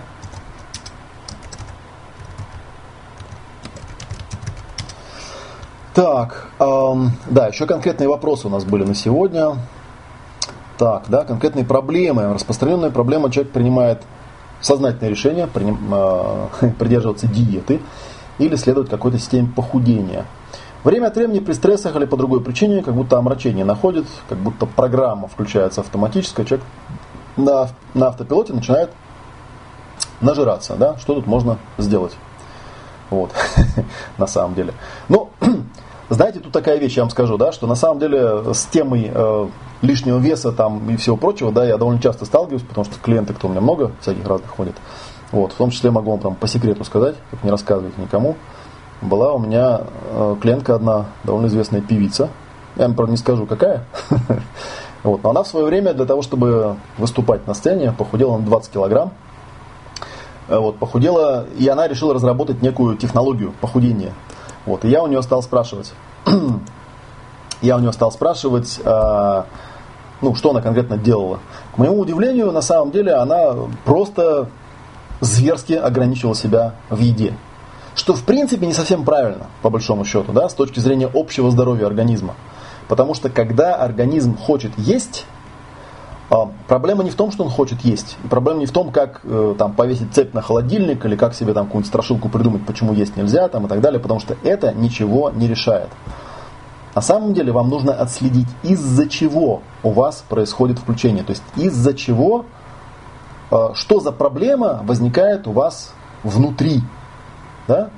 А, ну, что касается лишнего веса, у нас там был отдельный вебинар по этому поводу, да, поэтому, наверное, особо, особого смысла сейчас там повторяться, э, перечислять э, и рассказывать про конфликты, которые были, нет смысла, да, я вам просто кратко могу сказать, да, что первый конфликт, из-за которого люди э, хотят много есть и в том числе приобретают лишний вес, да, это оставленность и брошенность, конфликт оставленности и брошенности, вот, и нужно просто отследить, да, нужно отследить момент, когда это все включается и посмотреть, а что там конкретно за конфликт происходит. Вот кто-то говорил, что иногда это бывает конфликт реальный, на самом деле, то есть существующий. И тогда, к сожалению, вам нужно этот конфликт как-то разрулить. Потому что если вы его не разрулите, то происходит очень простая вещь. Помните, я говорил, да, пси, лямбда, фи. Пси, психика, лямбда, э, лимбика, Э, эмоциональный ум, и фи – это тело. Да? То есть, если вы на уровне психики конфликт не решаете, забирают на себя эмоции, у вас возникает то, что в психологии называется неврозик, такой легонький, да? И дальше, если вы вот эти вот эмоции, которые возникают, тоже не находят никакого выхода, все опускается в живот, и вы получаете результат на уровне тела. Вот, для того, чтобы сделать реверс, да, декодировать это, вам нужно сделать обратную процедуру. Нужно взять свое тело, посмотреть, в чем конфликт, вывести на эмоциональный уровень. И вот как раз здесь вам понадобятся те техники, которые я буду давать а, по ходу большой серии по работе, по работе с эмоциями, потому что вам нужно будет научиться работать с этими эмоциями. Но для начала можете сделать очень простую вещь. Очень простая техника, прям вот пошаговая, как бы, да. Как только вы заметили, что у вас что-то включается, там, желание пожрать, просто сядьте, возьмите лист бумаги и выпишите все эмоции, которые вы в данный момент переживаете. Пишите до тех пор, пока не отпустит. И как я уже говорил, да, если вы реально обнаруживаете конфликт, неулаженный конфликт, вам нужно найти решение этого конфликта. Иначе за вас будет решать тело. Видите, тело такая странная вещь. Но вот мы на самом деле на большой серии будем искать да, триггеры, мы будем искать эмоции, будем учиться эти эмоции останавливать, будем э, учиться эти эмоции растворять, превращать в свободную энергию и будем учиться с помощью этой энергии потом наши конфликты разруливать, да, чтобы этот вот простой алгоритм сработал, нам необходимы навыки по управлению эмоциями. Вот мы, их-то мы и будем на тренинге отрабатывать, их за полтора часа даже за два часа нам не научишь. Но тем не менее мы знаем, да, я вот я сказал, первый конфликт это оставленность, брошенность. Второй конфликт, часто встречающийся у женщин, да, это конфликт по поводу образа тела, так называемое эстетическое обесценивание. И сейчас в последнее время об этом много пишут, да, то, что в глянцевых журналах, там, да, вот все вот это вот э, искусственные отфотошопленные девушки, да, с нереальными фигурами, там, с нереальной кожей, с нереальными лицами, там, и так далее, и так далее. Вот эта вот певица, которую я упоминал, она довольно известная, часто во многих журналах есть ее такие полуэротические фотографии, иногда эротические напрямую, как бы, да, она очень красивая, но нужно понимать, да, что перед каждой такой фотосессией она устраивает себе абсолютно зверскую диету, абсолютно зверскую экзекуцию, да, чтобы там за 2-3 месяца войти вот в ту форму, которую там показывают на фото, вот, а потом отрывается часто, да, ее разносит обратно, но этого мы уже не видим, мы видим только глянцевую сторону, только гламурную сторону, а вот этого не видим. И у нее между нами девочками, как бы, да, очень много было как раз конфликтов, связанных на тему эстетического обесценивания. И это не экологичный способ решения данных проблем. Во-первых, я вам как мужчина скажу, что э, тощие, худенькие женщины, да, это не самый лучший вариант для любви. Вот. Э, ну, поэтому как бы не стоит э, так вот уж вдаваться в эти конфликты, связанные с эстетическим обесцениванием, да, ну, наверное, это отдельная большая тема. Тем не менее, опять же, да, я напомню, да, что если у вас есть конфликт, да, вы его либо разруливаете, да, на это можно дать какие-то практические советы, вот. Либо, если вы его не разруливаете, к сожалению, вся наша система устроена так, что это сначала переходит на эмоции, да, если эти эмоции, опять же, выхода не находят, то переходит на тело. Вот. Третий конфликт это не переваривание чего-то, конфликт, связанный с пищеварением. Четвертый конфликт, конфликты, связанные с жиром. А, пятый конфликт это конфликт, связанный с темой, кто я вообще там, для моей мамы, для других людей. Вот. Ну и еще есть ряд конфликтов, которые, собственно говоря, вы можете в, э, посмотреть в вебинаре, в бесплатной, точнее, аудиозаписи. Ну, там тоже был вебинар, да, но в этой аудиозаписи можно посмотреть. Называется «Лишний вес». Если что, я ссылку вот добавлю. Если у кого-нибудь там у помощников есть возможность, можете залезть сейчас на мой канал в YouTube, да, и найти там ссылку и, соответственно, кинуть ее сюда, да. В любом случае, я вам скажу, да, когда ответ на вопрос, когда женщина считается там толстой или жирной, он очень простой, да, тогда, когда она сама себя начинает такой считать бывает, ну вот есть такая тема там еще про анорексию, она непосредственно с этим связана, да, то есть это вот как раз конфликт, да, там она увидела полкило лишних, все, у нее сразу депрессия, там я жирная, там и так далее. Странный эффект заключается в том, что как только она начинает так делать, получается замкнутый круг. Ситуация э, себя усугубляет. Еще был один момент, вот поскольку у меня так, не совсем понял, как воспользоваться ваучером, если уже оплатил. Если уже оплатил, то никак. Если Николай вы уже оплатили, то у вас, по идее, цена должна была быть ниже, потому что мы сейчас уже стартуем, стартуем с другой стартовой цены. То есть то, что там процент 60, это не значит, что цена будет, была бы ниже. Так, ваучер, вон он, ваучер вижу. Так, код ваучера на полный, на все остальное. Так, это я оставляю. Так, ссылки я оставил. Вот там сбоку в чате все есть. Мы потом эти штуки скопируем отдельно и под видео тоже поставим, чтобы вы не волновались. Другой момент. Меня на эту тему немного троллили, да, поэтому я про это расскажу. Один из э, людей, которые почему-то считают, что он меня давным-давно знает, да, почему-то он сейчас не пришел в эфир меня троллить, странно, я думал, что он придет, рассказывал о том, что вот якобы Олег не проработал все, все свои проблемы, потому что он до сих пор грызет ногти. Вот, ногти я не грызу, даже тут отрастил немного. Но с этим была связана определенная история. И она на самом деле как раз связана с проработкой эмоций, в том числе и эмоциональных спайк в частности.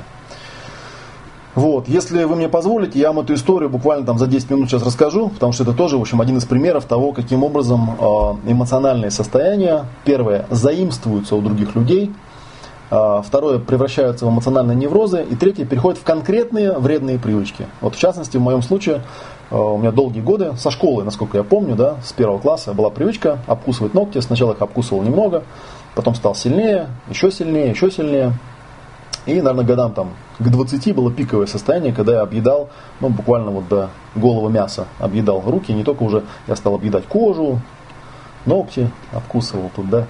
В общем, короче, руки... Хотя странно, вот мне мои знакомые многие говорили, что они эту привычку никогда у меня не замечали, вот, поэтому мне это тоже было удивительно. Но потом э, был даже, кстати говоря, момент такой на каком-то видео, э, было это года 4 назад, э, момент связан с тем, что я там случайно попал в кадр видеосъемки, и я там сижу, там что-то на планшете читаю, и ногти там грызу, вот, и таким вот образом тоже у меня уличили в такой вредной привычке. Вот. И с этой привычкой была очень интересная такая э, история, как ее прорабатывал. Долгие годы, ну, во-первых, как бы первое, что было у меня в детстве, естественно, да, что были добрые дяди и тети, которые пробовали меня э, отучить от этого наказательным методом. То есть методом намазывания пальцев всякой дрянью, вот, методом воплей на меня, методом запретов, методом там, надевания напалечников каких-то там, ну и прочей всякой чуши. Как, наверное, очень хорошо понимают те люди, которые страдают от переедания, все эти методы не работают. То есть все эти зверские методы, в том числе такие вот как диета, да, они не работают. Почему? Потому что они только усиливают невроз. У этого явления есть внутренняя причина. И она не находится на уровне сознательного решения больше так не делать. Понимаете? Вот такая вот вещь. Э, странная. Вот.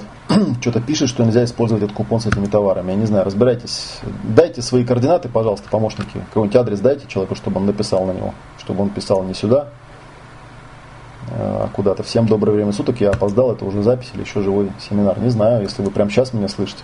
Прям вот то, что я говорю, значит живой. Вот. Ну, короче, вот я вот говорил о том, что, да, что подавление, просто подавление. Понятное дело, что я не настолько был психом, да, чтобы э, не уметь э, силой заставить себя не грызть ногти. Конечно, я это мог делать. Поначалу, по крайней мере, да, пока это не усугубилось вот всякими запретительными мерами. Я могу сказать, что после всех этих запретительных мер э, моя привычка вот перешла в пиковое состояние, потому что мне очень ну, трудно было. Я уже начал делать это бессознательно как кто-то из моих слушателей, слушателей говорил, как бы, да, в какой-то момент я даже понял, что действительно, видимо, настолько был настолько был спаянный автоматизм, да, что я, когда грыз ногти, я уже перестал э, ощущать в себе какую бы то ни было эмоцию. Да, я просто сидел и грыз. Вот я мог там сидеть за монитором и грызть ногти. Просто так, там, да, нельзя сказать, что у меня там тревожность какая-то была или еще что-то. Вот. Первый раз э, когда, ну и вот много раз я всяко разное ее пытался прорабатывать, ничего не получалось. Первый успех, который у меня получился, он случился в 2008 году, э, когда я нашел чистый язык и символическое моделирование. Я в какой-то момент решил, что настолько мощная техника, что она явно должна помочь. Вот. Хотя надежды у меня никакой не было. Вот. Соответственно, когда я сам себе делал сессию, я это делал сам себе. Вот. Я ни на что не рассчитывал. Э, вот. Я просто взял и смоделировал, да, я впервые на самом деле сконтактировал ту эмоциональную спайку, которая была у меня внутри. Я увидел, какая она, увидел ее размер, форму, я ее описал, я ее нарисовал, я на нее помедитировал, вот, я ее несколько раз воспроизвел, вы все эти техники получите в большой серии. Вот. И, ну и как-то и забыл. Делал я это вечером, то есть после этой сессии я лег спать и забыл про это дело. Вот. Вспомнил я про это э, неделя через две, когда что-то там такое делал, почесался и вдруг понял, что я чуть ли не порезался. Да? Я посмотрел на свою руку, с удивлением увидел отросшие ногти. Меня это поразило. Опять же, это не то, чтобы прям у меня э, никогда не было таких периодов, чтобы я там ногти отращивал там, и так далее. Было, конечно, там по неделе, по две, там, по месяцу, когда мне удавалось эту привычку как-то в себе задавить. Да? Но здесь меня поразило именно то, что эти две недели, э, не то, что я там, я вообще не вспоминал про эту привычку, то есть у меня вообще ее просто не было, как отключилось. В этом состоянии, да, я смотрел на свои руки, которые зажили полностью, да, и я удивлялся, как вообще человек может объедать свои собственные пальцы, да, что за бред вообще такой, да. Ну и все, я успокоился. Вот, и у меня это со временем вошло в режим, я стал обычным нормальным человеком, начал стричь ногти. Вот. Но тем не менее, когда я эту спайку проработал, я не, нельзя сказать, что я обнаружил какую-то глубинную причину. Я просто убрал спайку и все, у меня прошла эта привычка. И э, у меня такое состояние продержалось три года, до 2011 года. В 2011 году случилась некая трагедия. Один мой близкий друг э, украл у меня очень крупную сумму денег. Я ему ее доверил, вот, а он ее у меня увел. Я очень сильно перенервничал, вот я его там долго искал, долго выяснял, что случилось, долго не мог поверить, что это произошло. Вот, ну, в общем, по ходу этого дела привычка возобновилась. Для меня это было достаточно большим шоком. А, вот, и вот как-то как вот так. А, после этого я уже какое-то время там не трогал ее, но потом произошло, произошло еще интересная, интересная такая вещь. Буквально, наверное, даже больше года назад, года полтора назад, а, я вдруг обнаружил, листая материалы по исцелению воспоминаниям, обнаружил, что у Жильбера Рено в материалах указаны определенные глубинные причины – которые могут способствовать возникновению такой привычки. Да? У нее там, если вы знаете, указываются конфликты. То есть описываются конфликты, из-за которых что-то бывает. Вот. Я на эти конфликты посмотрел, меня это очень как-то не сильно зацепило, потому что э, там один конфликт был описан как э, постоянно подавляемая злость и ярость. Ну, такая тема была у меня, я ее прорабатывал. Ну, в общем, я не могу сказать, что прямо она как-то актуальна была. Вот. А вторая тема была, что где-то в прошлом, да, был эпизод, когда хотелось откопать какого-то мертвеца. Так у него было написано. Вот, я над этим посмеялся. Какая-то чушь. Вот. А потом произошел очень интересный такой эпизод. Я э, прошлым летом это было. Поехал в гости к родителям. Вот, и э, я как раз тогда исследовал то, что называется фазу программирования, да, то есть период беременности, зачатия, родов, там, то, что было перед этим, то, что было после этого в раннем детстве. Вот. И э, с мамой много об этом мы говорили, вот, и я узнал очень интересную такую вещь, которую я раньше не знал. Я узнал, что моя бабушка, мамина мама, а, она на самом деле а, ну, не покончила с собой, как бы сказать, да, ей помогли, в общем, уйти из жизни, у нее был рак, и она попросила свою старшую дочь, там она так организовала обстоятельства, что мы с мамой, моя мама младшая дочь, у нее есть еще старшая сестра, мы с мамой уехали куда-то к родственникам, да, мы уехали, и буквально вот через день после того, как мы уехали, у нее умерла мама. И когда мы вернулись, я очень сильно помню сам эпизод. Как, ну, как мы там, я помню эпизод, как э, прислали телеграмму, как она там кричит. Я помнил эпизод, как мы приехали на похороны, ее, правда, уже без нас похоронили, да, и мама там сильно кричала. И вот эти вот два ключевых эпизода оказались самыми важными. Первый эпизод, когда почтальон принес телеграмму, да, и мама там сильно стала кричать, но я был маленький, мне было 4 года, поэтому вот эта вот эмоциональная спайка, ее эмоциональная спайка, мы будем про это говорить, она досталась мне. И эта эмоциональная спайка, она была как раз связана с тем, что она, э, я потом, когда этот эпизод разбирал, я вспомнил, что когда она приехала, там были поминки, и она стала кричать, и основная тема для возмущения была, почему ее маму похоронили без нее, то есть не дали даже попрощаться. И она очень хотела ее действительно выкопать, ну, на каком-то реактивном уровне. Вот, и все это на меня отпечаталось. И вот когда мы все это проговорили, э, я потом еще эту историю так полу полу в шутку, как бы, да, рассказывал Жильберу, и он мне помог собрать полную цепочку, я сейчас всю ее воспроизводить не буду, там было 5 или 6 базовых эпизодов, в, котором, э, в каждом из которых была э, своеобразная эмоциональная спайка, да, я даже вычислил, с каким, что было триггером этой спайки. Триггером было то, что э, я осталась, ну, это была мамина спайка, да, поэтому она была такая, я осталась без мамы, я осталась без мамы, страх остаться без мамы. Поэтому в моей жизни эта привычка включилась. Ну и, кстати, ногти грызла моя мама. Вот, она потом мне об этом рассказала тайно. Вот. В общем, эта привычка мне передалась, как выяснилось.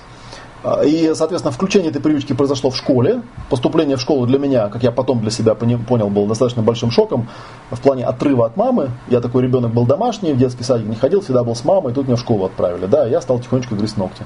Вот. Усилилось еще сильнее, когда в начале 80-х годов мои родители уехали за границу, и меня с собой не взяли.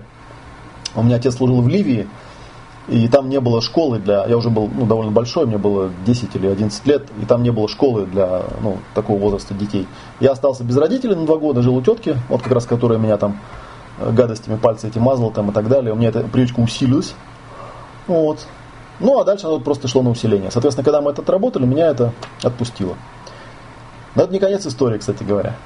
Вот. После этого, через какое-то время, какое-то время это продержалось, это продержалось месяца два или три, и, вот, и потом привычка возобновилась, это уже было связано с конфликтом между моей мамой и моей сестрой. Они очень сильно поссорились, и мы тоже с сестрой опять остались без мамы очередной раз.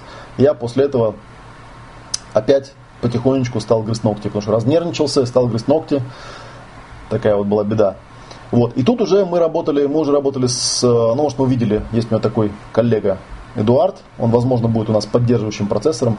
Вот, мы с ним еще раз прорабатывали те же самые эпизоды, нашли еще пачечку эмоциональных спаек, мы проработали роды, мы проработали весь пренатал, мы посмотрели, а, что еще было вот в этих вот моментах, где а, я боюсь остаться без мамы. Вот, это прошло уже с этого момента, это я вам честно могу сказать, прошло около месяца примерно. Вот. После этого у меня эта привычка опять, ну я знаю это состояние, да, когда привычка просто отключается. То есть это э, привычка просто пропадает. Она связана не с тем, что я там запрещаю себе грызть ногти, связана не с тем, что я стараюсь следить за этим. Я вообще за этим никак не слежу. Просто вообще не слежу. Она просто отсутствует. К чему я все это рассказываю? Да? Я это рассказываю все к тому, что когда мы говорим про жор, Решение Жора заключается не в том, чтобы вводить дисциплину, не в том, чтобы вводить себе диету, не в том, чтобы заставлять себя особым образом питаться, и не в том, чтобы запрещать себе есть там, и так далее, и так далее. Решение заключается в том, что вы должны найти ключевые эпизоды, которые порождают эмоциональные спайки, которые управляют вашим поведением. Потому что я думаю, что все люди, которые с этой проблемой так или иначе пытались работать, со мной однозначно согласятся, что вот здесь мы прекрасно все понимаем. И вот здесь мы очень хотим этого не делать. Тем не менее, оно происходит. И понятно, что когда я грыз ногти, да, например, да, что вот здесь-то я прекрасно понимал, что это дурацкая привычка, она некрасивая, что у меня уродливые пальцы, да, что мне там неудобно здороваться за руку, что мне э, не знаю, там неудобно в баню ходить, потому что когда эти обкусанные кожа распаривается, да, пальцы выглядят очень уродливо там и так далее. Но опять же, там 90% этого было воображаем, потому что, в общем-то, как потом я выяснил, никто, никто на это внимание не обращал из тех людей, которые меня волновали, да, но тем не менее, я сам это внутри себя осознавал и сам от этого очень страдал. Вот, поэтому здесь аналогия прямая.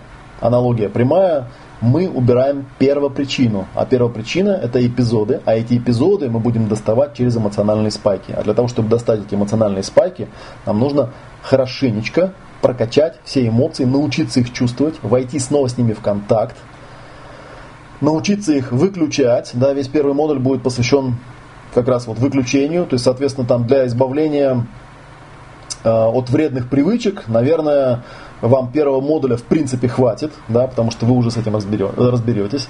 Второй модуль это уже будет такой форсаж, прокачка. Вот как-то так. Да, я надеюсь, что я до вас свою идею донес. Ну и заодно потроллил своего тролля, да, который там решил мне в больное место по знакомству ударить, что типа вот Матвеев такой недоделанный человек, который обкусывает ногти. Нет, я ногти не обкусываю, я эту проблему решаю.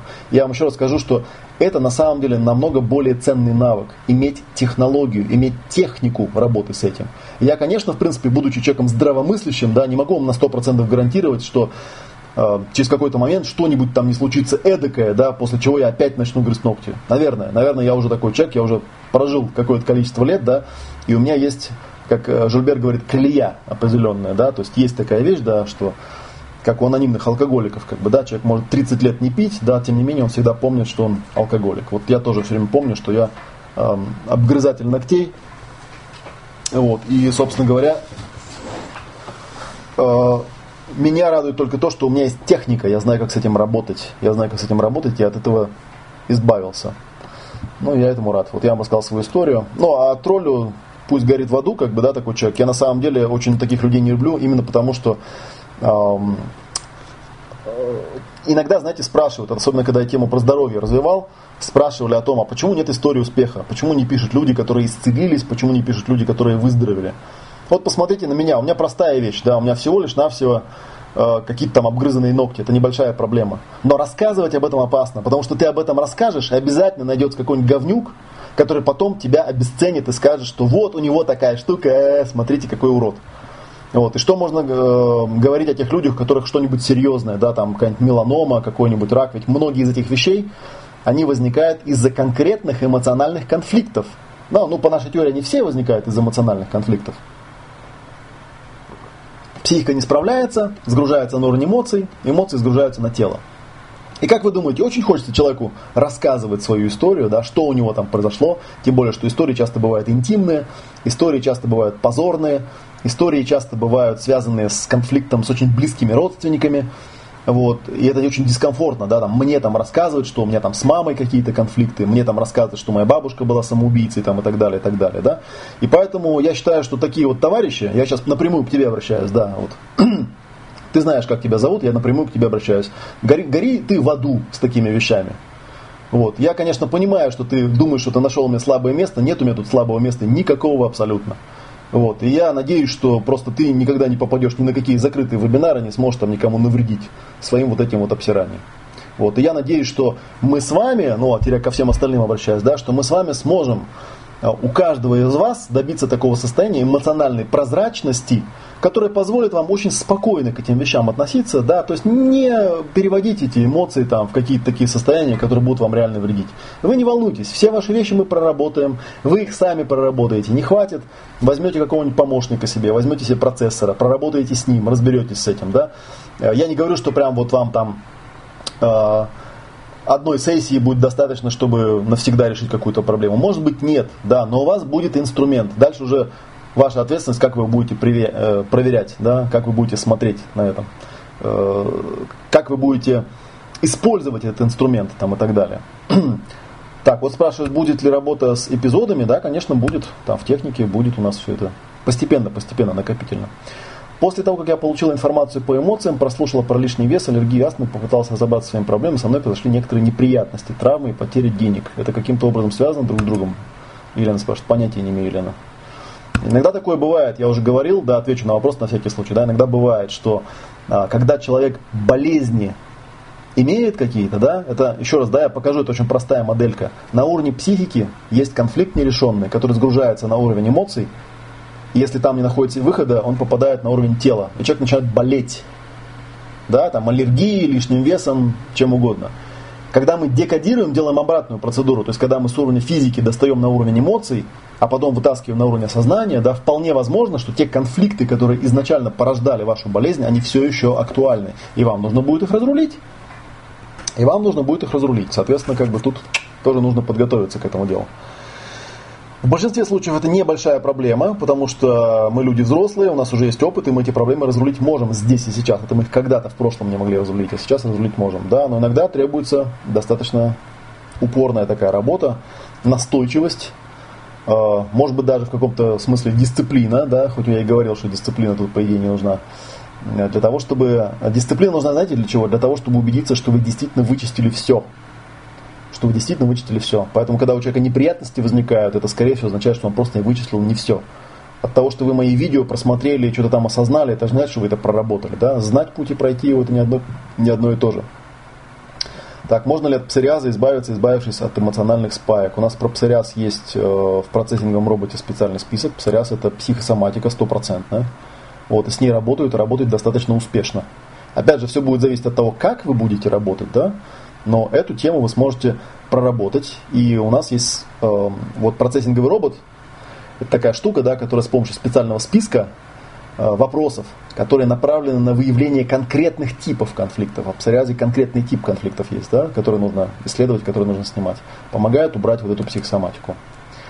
Так, код ваучера, бесплатное видео про лишний вес. Не путайте ваучеры, да, не путайте ваучеры. Ребенок в носу ковыряет, тоже в ту же тему, что и ногти. Но я не знаю, посмотрите на ребенка. Вообще говоря, вот эта вот штука, да, про грызение ногтей и прочие всякие вещи. У меня был один клиент, который рвал на себе волосы. Он был еврей, знаете, такой волосатый, у него была очень сильно волосатая грудь. И вот он из груди до крови реально драл себе волосы. Э, есть такая штука даже у собак и у кошек, да, они там зализывают себе раны до крови, например, там и так далее. Это так называемая заместительная деятельность. Да? И да, это невроз. Это невроз, нужно искать, нужно смотреть. Иногда он может быть неочевидным, но вот как раз эмоциональные спайки интересны тем, что иногда через эмоциональные спайки удается вывести, эм, вытащить, да, глядя на эту спайку, вытащить, в чем же там дело. Если ребенок ковыряет носу, кстати говоря, да, так же, как с моими ногтями, скорее всего, дело в родителях, что-то родители там усовывают. Особенно, если ребенок младше 10 лет, Это почти стопроцентно. Вот у Жильбера вообще есть такая теория, да, он с маленькими детьми в принципе не работает до определенного возраста, лет до 10-12. Мы гарантированно знаем, что проблема находится у родителей. Работать надо с родителями, прорабатывать нужно родителей. И поэтому, когда родители прорабатываются, то у ребенка могут проходить какие-то определенные вещи. Потому что, глядя на состояние моей мамы, я понимаю, что, в общем-то, куча проблем, которые я в себе таскал, там, включая, я вот рассказал, я там болезненно застенчивым был, там, да, много всяких проблем я решал, да, большая часть этих проблем, 95% этих проблем, наверное, я бы сказал, это мамины проблемы, а не мои.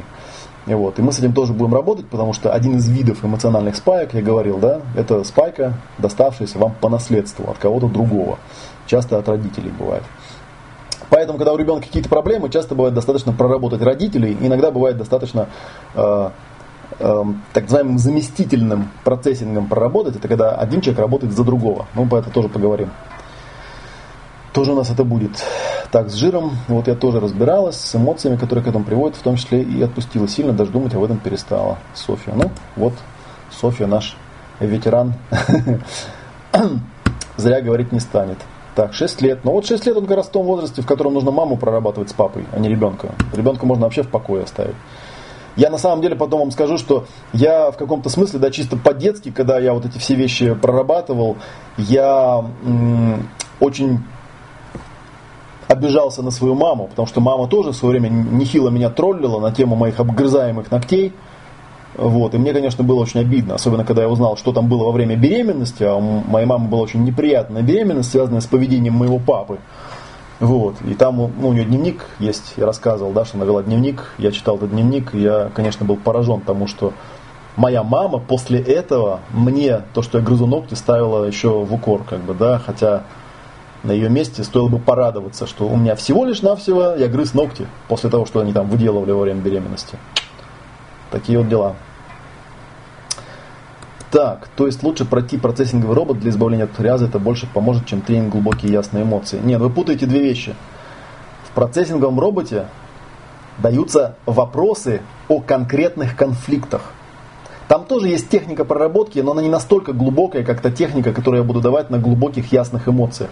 Понимаете, тут здесь вопрос, что, еще раз я проговорю, да, знать, что прорабатывать, и проработать – это абсолютно разные вещи. Это вот те вещи, которые, по-моему, специалисты по биодекодированию, исцелению воспоминаниям, которые в чистом виде работают, вот они не знают процессинга, они их не понимают. Взять человеку сказать, что у тебя такой-то конфликт, или особенно вот германская новая медицина, они этим страдают, да, там взяли человеку, проговорили там какие-то конфликты, и типа ждут, что он э, выздоровеет. Конечно, он не выздоровеет. А что он выздоровеет-то? Есть некоторый процент людей, говорят процентов 10, которые выздоравливают, просто узнавая информацию об этом. Есть процент людей, небольшой, и это, видимо, те люди, которые уже готовы выздороветь. Просто у них уже в жизни все так сложилось, что они свою проблему так или иначе проработали. Тогда у них отпускает. Поэтому тут как бы два разных, две разных вещи, да, то есть не путайте э, пушистое и горячее, да. Одно дело знать, что прорабатывать, это процессинговый робот. Другое дело иметь навыки для проработки. Там тоже техника дается, но насколько она у вас получится, зависит от того, есть у вас навыки или нету. Так, спасибо большое за твою откровенность и открытость. Да, пожалуйста. Так, про раздражение в семье было или я пропустила мимо ушей? Не понимаю, про что ваш вопрос, про раздражение. Что раздражение? Раздражение – стандартная эмоция, достаточно такая известная. Так. Так, вроде вопросы все поскидывал. Так, тут обсуждают про ваучеры, но это уже для вас. Так, что еще? А, вот еще был вопрос, э, вопрос, вопрос. Еще два вопроса, кстати, было, да. Я на планчик смотрю. Про панику спрашивали и про раздражительность и срывы. Э, ну, давайте про панику, да, разберемся. Про панику на самом деле у нас будет э, по плану, по-моему, третий вебинар, если я правильно помню. Программу я вам проговаривал. Э, Паника вообще очень интересная вещь, как бы, да, паника может запускаться на что угодно, да, человек может смотреть на рост цен, там, да, на подорожание продуктов, там, и так далее, и я думаю, что вы понимаете, да, что природа такой паники, она чисто животная, да, как у стадных зверей во время пожара, то есть это связано с тем, что вы эмоционально слиты с тем социумом, который находится вокруг вас. И известно, да, что такая паника, она лечится тоже своего рода информационной диетой в том числе, то есть просто отключением от тех каналов, которые э, торгуют хаосом, да, грузит в вашу голову всякую чушь. Я на самом деле давно уже понял, что все эти рассказы о том, что скоро там отменят доллар, там скоро Америка умрет, скоро Россия закопается там и так далее, это все абсолютная хрень. А почему? Да очень просто. А вы пойдите как-нибудь куда-нибудь в библиотечку и найдите, например, газеты там, не знаю, 2005 года или еще лучше 95 года, а еще лучше 85 -го. И почитайте, что там писали про будущее в тех газетах. И вы убедитесь, что люди, в общем, предсказывать будущее не умеют, поэтому нет смысла вообще об этом париться. Вот. Но тем не менее, да, паника это включается, да, она явно не способствует тому, чтобы человек решал конфликты вот на этом уровне. Вот. И на третьем вебинаре я вам дам подробный э, алгоритм, как это делается, и мы с вами потренируемся. Это тоже очень важный момент. Я это во многих местах уже рассказывал, даже где-то, по-моему, я же проговаривал про панику, по-моему, в каком-то из видео. Да? Там идея заключается в следующем. Смотрите, да, с точки зрения э, классификации ясного здоровья, это так называемый территориальный конфликт. У каждого человека есть такое встроенное ощущение, э, которое примерно можно описать так. Какое количество территории я контролирую. И у нормального человека есть некое ощущение, да, некое вот пространство, да, некой территории, как вот в физическом смысле, да, который он контролирует. Я в своей комнате сижу, в своей квартире сижу, там, да, я вот ощущаю, что моя квартира находится под моим контролем, да. Если бы я сейчас, например, услышал, что на кухне там кто-то ходит, да, а я в квартире один, то я бы, наверное, испугался. Вот. Ну или, не знаю, или злость бы, наверное, испытал там, да, в зависимости от того, насколько я оцениваю свои возможности эм, агрессора, э, приступившего границу отсюда выгнать. Но тем не менее, да, есть такой рефлекс, он очень простой. Когда человек чувствует атаку на себя, он рефлекторно уменьшает свое пространство. Рефлекторно уменьшает свое пространство каждый раз. И этот стресс, э, эта стрессовая реакция, она у нас встроенная. На каждый стресс человек обычно рефлекторно уменьшает свое пространство. Это может быть вам сейчас не, не совсем понятно, о чем я говорю, да, что значит уменьшает пространство, но у человека реально теряется ощущение пространства, да, я обычно вот, вот я могу вам, знаете, вот что можно сделать. Могу порисовать немножечко, да, по поводу паники. Так, хопа. Так, этот рисуночек выкинем. Возьмем новый. Сделаем, да, вот представьте себе, представьте себе, вот человек, да, вот у него тело есть физическое, руки, ноги, голова. На самом деле интересный момент будет заключаться в следующем. Да, лимбика, как я уже говорил, работает как приемопередающая антенна, она является в каком-то смысле системой дальнего предупреждения. Она создает вокруг человека вот такое как бы облако. Ну и, кстати говоря, во многих школах его называют аура. я когда пишу ауры, я ничего такого эзотерического не имею в виду. Это просто ощущение, да, ощущение, что у меня есть определенное пространство, которое я контролирую. Оно может быть на разном уровне присутствовать. Вот. И оно такое обычно очень приятное. Обычно это пространство должно быть несколько больше, чем тело. Соответственно, когда у человека возникает стресс, да, как я говорил, у человека рефлекторно возникает ужатие пространства. И еще ужатие пространства. И еще ужатие пространства. И рано или поздно это пространство станет меньше тела. И вот когда оно становится меньше тела, у человека возникают приступы паники. Это означает, что на уровне психики он проблему не решил, на уровне, ну, психика, она вырабатывает стратегии, как понятное дело, да, то есть он должен был как-то на уровне поведения решить то, что с ним происходит.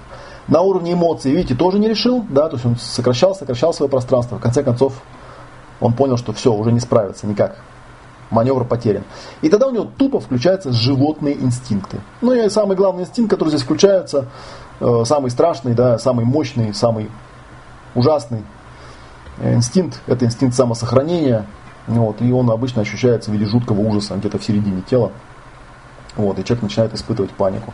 Ну и, кстати говоря, как вы понимаете, да, с э, точки зрения древнего мозга, самый простой способ эту панику как-то заглушить, да, как-то убрать, это что сделать? Это ее заесть. Потому что еда – это гарантированно то, что, ну, что мне дает выживание. Если я поем, то я точно выживу. Да?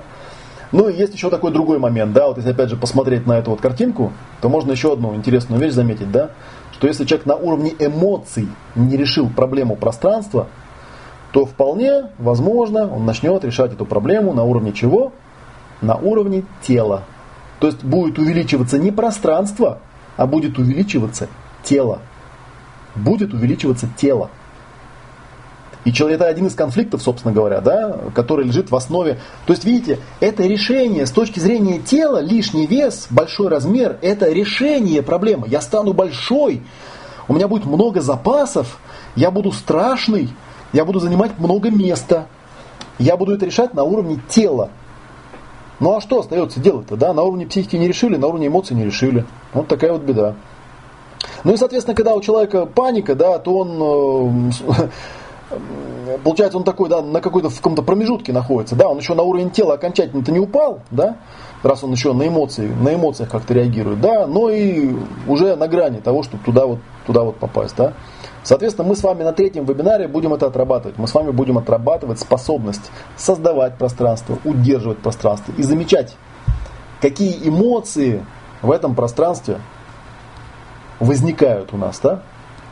Ну, это вот в самом начале. Это один из базовых навыков, кстати говоря. Вот. Еще один интересный момент, да, это вот про, про срывы на близких, там, да, про раздражительность и так далее. Но я про это немножечко говорил, если вы помните, да, что э, это тоже психологическая защита. Вот, она называется, если так по-умному говорить, называется замещение, да, она основана на гневе. Гнев это, в общем, э, раздражение входит в диапазон гнева, если вот посмотреть на этот рисунок, да. Это где-то вот здесь, да, вот, досада, злость, там, ярость, вот эта вот вещь где-то вот здесь. Вот. А, а, это я вам, вы сейчас смотрите на меня, я вам окошко показываю, да? Давайте я вам покажу, что я показывал. Вот. Показывал я вот что. Что-то вот где-то вот здесь, да? В красном диапазоне. Досада, злость, ярость. Вот здесь вот. Ну, видите, мышка там я, да, двигаю. Вот. Соответственно, что у нас происходит? У нас происходит защита через э, замещение. Как она происходит? Еще раз, да, проговорим, что у нас там, когда гнев, злость, какое у нас намерение, какой у нас инстинкт, инстинкт разрушения, да, агрессия. Ну, то есть у человека, у которого хроническая такая эмоция, он такой скандальный, сварливый, все время злится, да, атакует, нападает, кусается. В принципе, это инстинкт разрушения, надо уничтожить. Но очень часто бывает такая ситуация, да, когда я не могу уничтожить. Обычно я уже говорил, если вы помните, я это проговаривал, могу еще раз проговорить. Да, обычно это развивается в раннем детстве, у ребенка, потому что, ну как, да, я же не могу там, да, на, на родителя напасть. Есть такие дети там в детстве, там, да, атакуют родители, да, то есть у меня эмоция гнева возникает, а тот, на кого возникла, да, он более сильный, он старше, он более значимый. Вот, он меня обламывает, он меня подавляет, да, ну куда мне энергию-то девать? Ну вот один из способов такой выгрузки, да, это замещение. Замещение направляется вовне, формирует, как правило, девиантное поведение с отклонением, да, Эм, то есть человек обижает маленьких, да? То есть простая вещь, напади на кого-то, кто мог бы быть заместителем.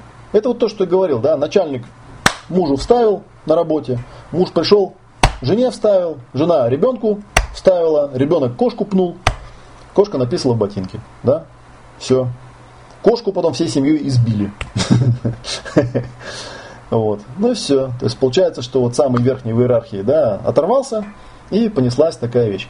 Более того, на самом деле, если ребенок э, существует в такой семье, где ему постоянно запрещают проявлять гнев, да, не дают ему возможности его выражать, это может потом превратиться э, в то, что называется аутоагрессия.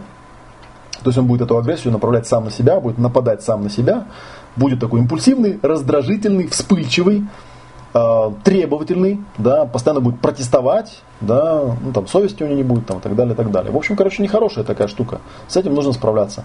Иногда бывает, что, ну, видите, у нас природа, в общем, животное внутри нас, да, иногда бывает, что действительно работает известный японский метод, знаете, когда там, типа, это, э, вешают э, мешок боксерский, да, на него там фотографию обидчика и идут этому мешку валяют, как бы, да. Я тоже этот метод использовал, потом понял, что не-не-не, это что-то не то. Я в конце своего первого брака, да, меня моя жена бывшая, она периодически меня бесила, поскольку она знала мои слабые места и могла в них тыкать, да. Ну вот я себе повесил макевару боксерскую в большой комнате. У меня были такие эпизоды, там сижу, там обедаю, и вот, и она что-то бряк там мне такое язвительное, да. Я вот так ножик с вилочкой положил, говорю, я на секунду, поднимался там на второй этаж нашего дома, вот, лупил этот боксерский мешок, вот, потом шел, ручки мыл, садился и ел. Она меня спрашивала, ты где был? Я говорю, да, неважно, где был. Потом я просто понял, что, ну, это опять же, да, такая вещь. Это, конечно, не дает человеку заболеть, да, то есть в том смысле, что тут, видите, там э, возникла мысль, да, что, ага, надо обороняться, пошла эмоция злости, там опустилась в тело, ну, ты взял, дал телу возможность это выразить. Но вообще говоря, это не очень позитивный такой момент, потому что, в принципе, конечно, нужно разруливать ситуацию таким образом, чтобы, ну, я не знаю, там, да, чтобы такие вещи ну уж, э, по крайней мере, в этом контексте на собственную жену это точно совершенно неадекватная вещь. Как бы, да, это там, ладно, ты на постороннего человека там где-то можешь наехать, он тебе никто, там, да, или там еще что-нибудь такое сделать, да, но когда это у тебя вызывают близкие люди, то лучше такие вещи все-таки прорабатывать. Соответственно, что мы будем в этих случаях прорабатывать? Мы будем искать э, спайки эмоциональные, связанные с подобными эпизодами.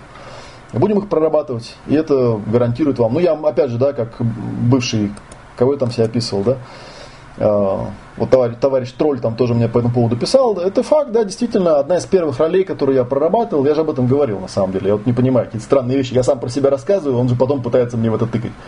А, первая роль, которую я прорабатывал, это был, я его называл воин справедливости. Вот. И, соответственно, а, ведущая эмоция у него была гнев, да, и он там за справедливость воевал все время, да, я, я был очень злой, да, это факт, это у меня там со школы еще пошло, там, когда в школе меня обижали всякие придурки, вот, э, я там на них злился очень сильно. Я, в общем, накопил приличное количество спаек. Это вот первый блок, который я очень сильно прорабатывал. Я был очень вспыльчивый, я очень раздражительный.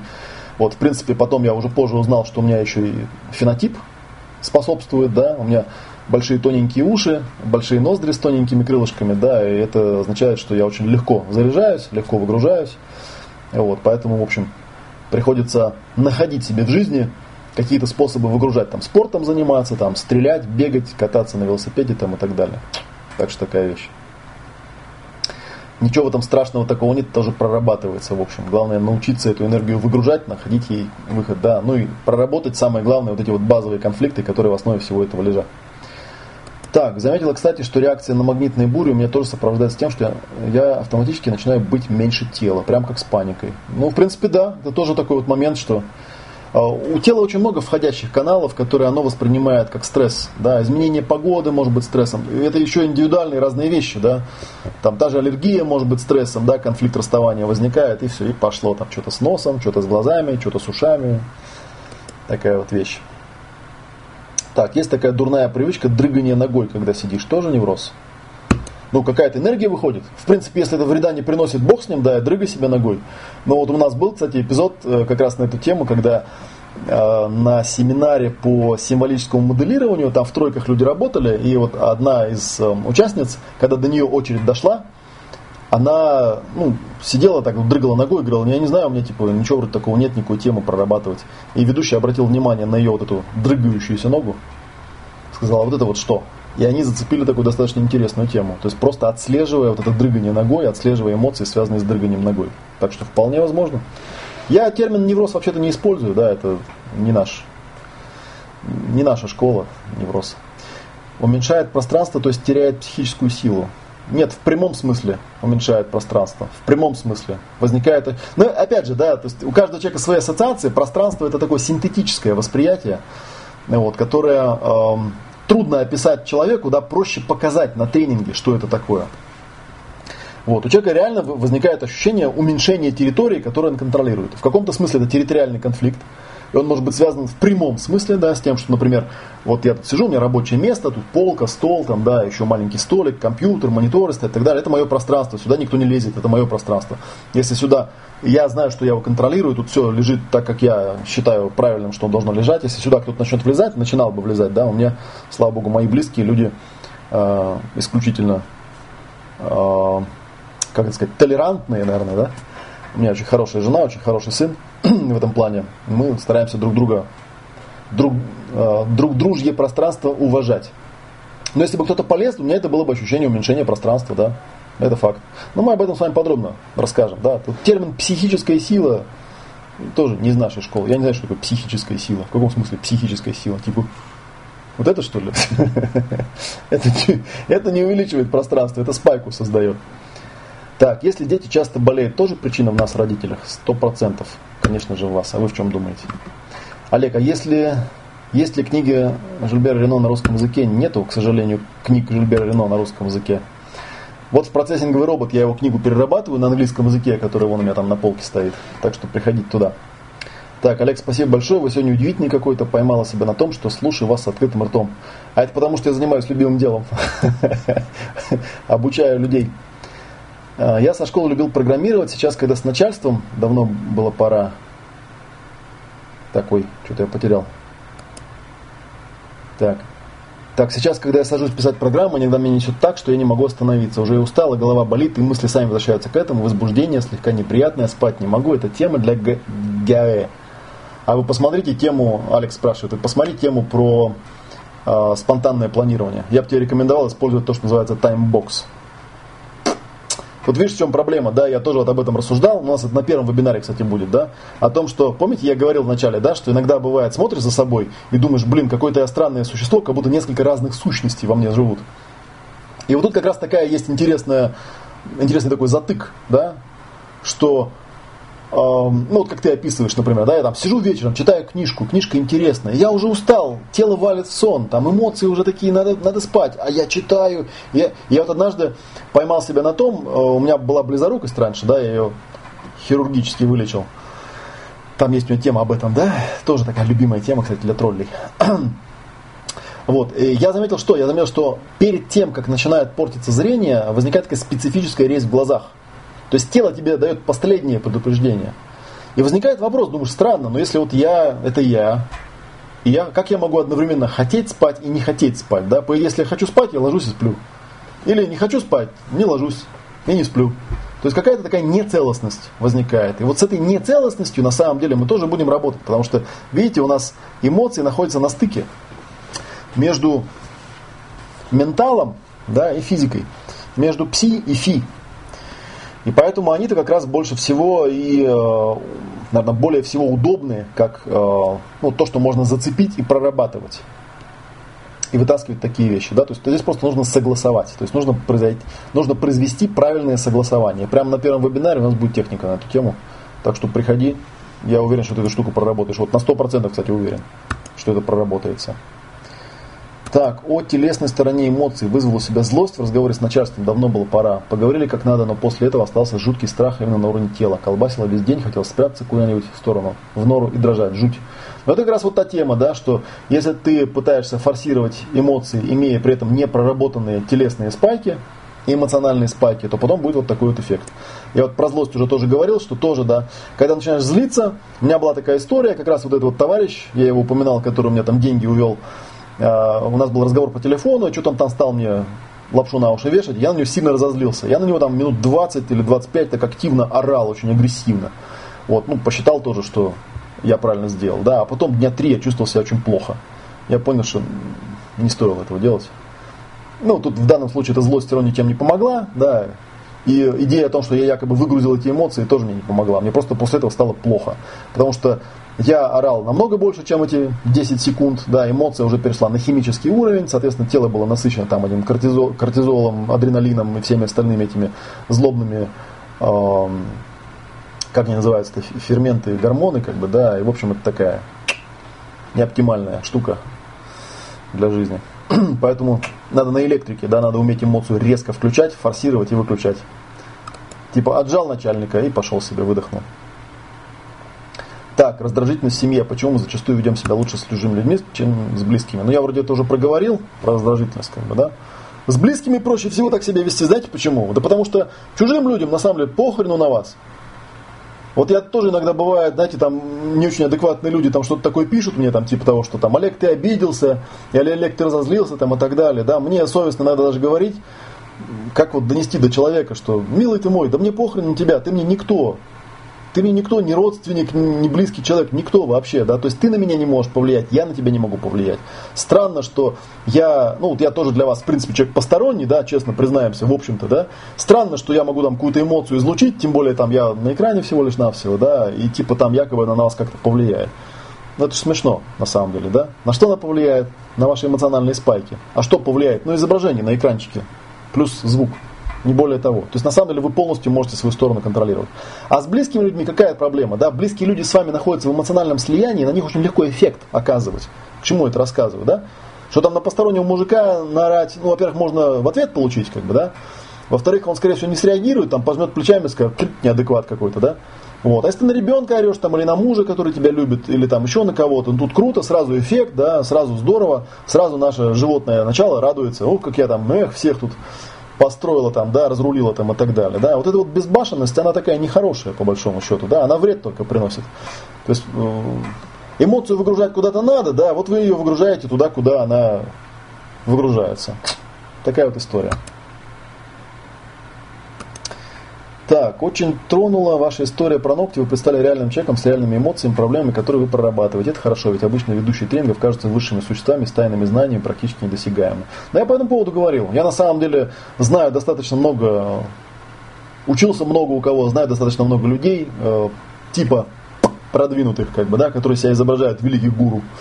Вот, на семинарах там сидят такие все возвышенные, просветленные там и так далее, да. Ну, как правило, я, я человек въедливый, да, я обычно лезу во внутреннюю кухню всегда. Вот, эта внутренняя кухня, она неоднократно мне показывала, что очень часто люди, которые такое изображают, внутри имеют кучу проблем. Кроме того, есть еще один а, побочный эффект, он неприятный. Он заключается в том, что очень часто такие вот гуру попадают в ловушку. Потому что они такие же, как все, с такими же проблемами. А, им также неплохо бы время от времени прорабатываться, но они не могут никому показать, что у них тоже есть проблемы вот, и попадает в ловушку, да, то есть вроде как бы с одной стороны гору там, да, и вот я такой тут сижу на горе, главный там, не знаю, все мне а, подношения несут, и так классно, да, но с другой стороны у меня такие же проблемы, как у всех, я с этих, от этих проблем избавиться не могу. Вот я бы не хотел в это состояние попадать, поэтому я честно говорю, что посмотрите на название моего тренинга, вы поймете, какие у меня проблемы, такие же, в общем, как у всех людей. Так, ссылок вам накидали, на шнарха кинули, на, на страничку кинули. Что там еще? Ссылку на магазин показали. Вот. Еще раз напомню вот про эту вот страничку на всякий случай, да, что, ну, сейчас, видите, мы уже завтра начинаем, так что у вас как бы такой последний шанс э, остался, вот у вас все там координаты есть, скидку мы вам даем, да, так что у вас до завтра есть еще возможность, вот, как сказать, запрыгнуть, запрыгнуть в уходящий поезд, вы еще не опоздали, вы еще успеете. Вот, я со своей стороны гарантирую, да, что вот, вот вы сегодня видели, да, как я веду вебинар, сегодня вебинар такой был, да, я, в общем, особо ничего не продавал, просто вот показываю вам, да, что, чтобы вы не упустили своего шанса. Я преподаю вот так. У нас единственное, что сегодня практики не было, да. На наших вебинарах будет еще практика, я буду вот немного давать теорию, может минут 40-45, посмотрим, какая теория, да, отвечать на вопросы, и потом мы будем с вами делать групповые сессии, вы будете прорабатывать свои проблемы, да, и это, в общем, э, то, ради чего это все делается. Вот. Э, посмотри, посмотрите, давайте вот еще по этой страничке пройдемся, да. Тут много букв. Видео, кстати, вот очень интересное тут как раз показывает, как эти спайки формируются, да социальная реклама там такая была. Вот, и где-то тут есть э, расписание, прям по дням расписано. Отзывы, да, от хороших, любимых мною студентов. Вот у нас первый блок, называется эмоциональный ремонт. Да, тут вот если вот так вот мышку наводишь, получается описание первого вебинара. Теоретическая часть, практическая часть. И второго вебинара, и третьего, четвертого, пятого и шестого. Видите? То есть вы там можете, если что-то вы хотите еще там конкретно по деталям техническим узнать, я так покрупнее сделаю, чтобы вам на экране было виднее, но вы можете тут все увидеть. Видите, тут все вебинары, мы их тщательно проговаривали, вся программа у нас на этот раз описана. Я уже говорил, что я такой товарищ импровизирующий, да, иногда бывает, что не могу выдать заранее описание, да, просто предлагаю людям верить на то, что вебинары плохими не будут.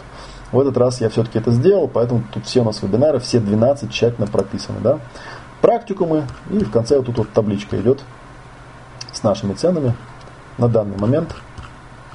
В общем, короче, приходите, вписывайтесь, завтра начинаем программу эту, будем с вами работать. Так, ну я вроде выговорился. У меня ощущение завершенности некое присутствует, вопросов я смотрю нет. Как обычно, давайте я на всякий случай напомню, напомню, особенно для тех, кто у нас пока еще не вписался, да, но вот эта вот ссылочка на вас осталась. Я вам еще напомню, что есть такой проект, он, к моему удивлению, довольно активно развивается. Ask.fm, это моя вопрошалка так называемая, askfm.ru ask.fm slash Олег Матов, там вот адрес есть вверху. Тут мне задают всякие вопросы, а я на них отвечаю. Видите, я уже ответил на 6356 вопросов, написал ответы, да, и у меня ну, там 27 тысяч лайков уже есть, да. То есть, если вдруг вы какой-то вопрос задать не успели, прям вот вообще, вообще не успели, прям совсем-совсем не успели, и вы там ни в чате, ни в каком у меня вас нету, нигде, то есть вы даже не знаете, где меня найти, вот смело туда заходите, ask.fm slash олегматов и задавайте свои вопросы. Там вопросы можно задавать анонимно, там, правда, есть ограничение в 300 символов, но формулируйте свои вопросы эм, компактно, да, и по сути. Я туда регулярно захожу, отвечаю, там по-разному. Иногда много вопросов задают, иногда мало. Я там все, в общем, распишу и расскажу. Дам вам ссылки, если вам нужны будут какие-то ссылки. Так, шикарнейший вебинар, спасибо огромное. В письме с анонсом было сказано, что записи, возможно, и не будет. Сделай, чтобы была, будь другом, если это не делается автоматически. Нет, записью делается, запись автоматически делается, просто я могу видео закрыть. Коварно, могу закрыть его, не дать доступа. Хочется кое-что пересмотреть. Запись я делаю, я напомню, да, запись есть и в аудио варианте, потому что некоторые люди, я знаю, в машинах любят слушать. Ну и тут э, на диктофоне вроде покачественнее запись, мне сказали, получается, звук вроде более такой приятный. Вот, так что в двух форматах будет, да, в формате видео и в формате аудио. Так, ну что, вопросов нет. Наверное, тогда всем спасибо. Я тоже буду отдыхать. Завтра у меня ранний рабочий день. Завтра у нас первый вебинар. Завтра мы начинаем в 19.00, так же как сегодня. Если вы чуть-чуть припоздаете, это не страшно, как я уже говорил, да, вы сможете включиться в любой момент, сможете смотреть сначала, или сможете также посмотреть записи. Вот, я это делаю просто для того, чтобы я тут решил оптимизировать свой образ жизни, да, поэтому у меня рабочий день начинается в 8 утра, я, соответственно, стараюсь пораньше заканчивать, вот часам к 9, как вот сейчас, с тем, чтобы на следующий день нормально восстановиться. Большое спасибо той сотне людей, которые сейчас смотрели меня в прямом эфире.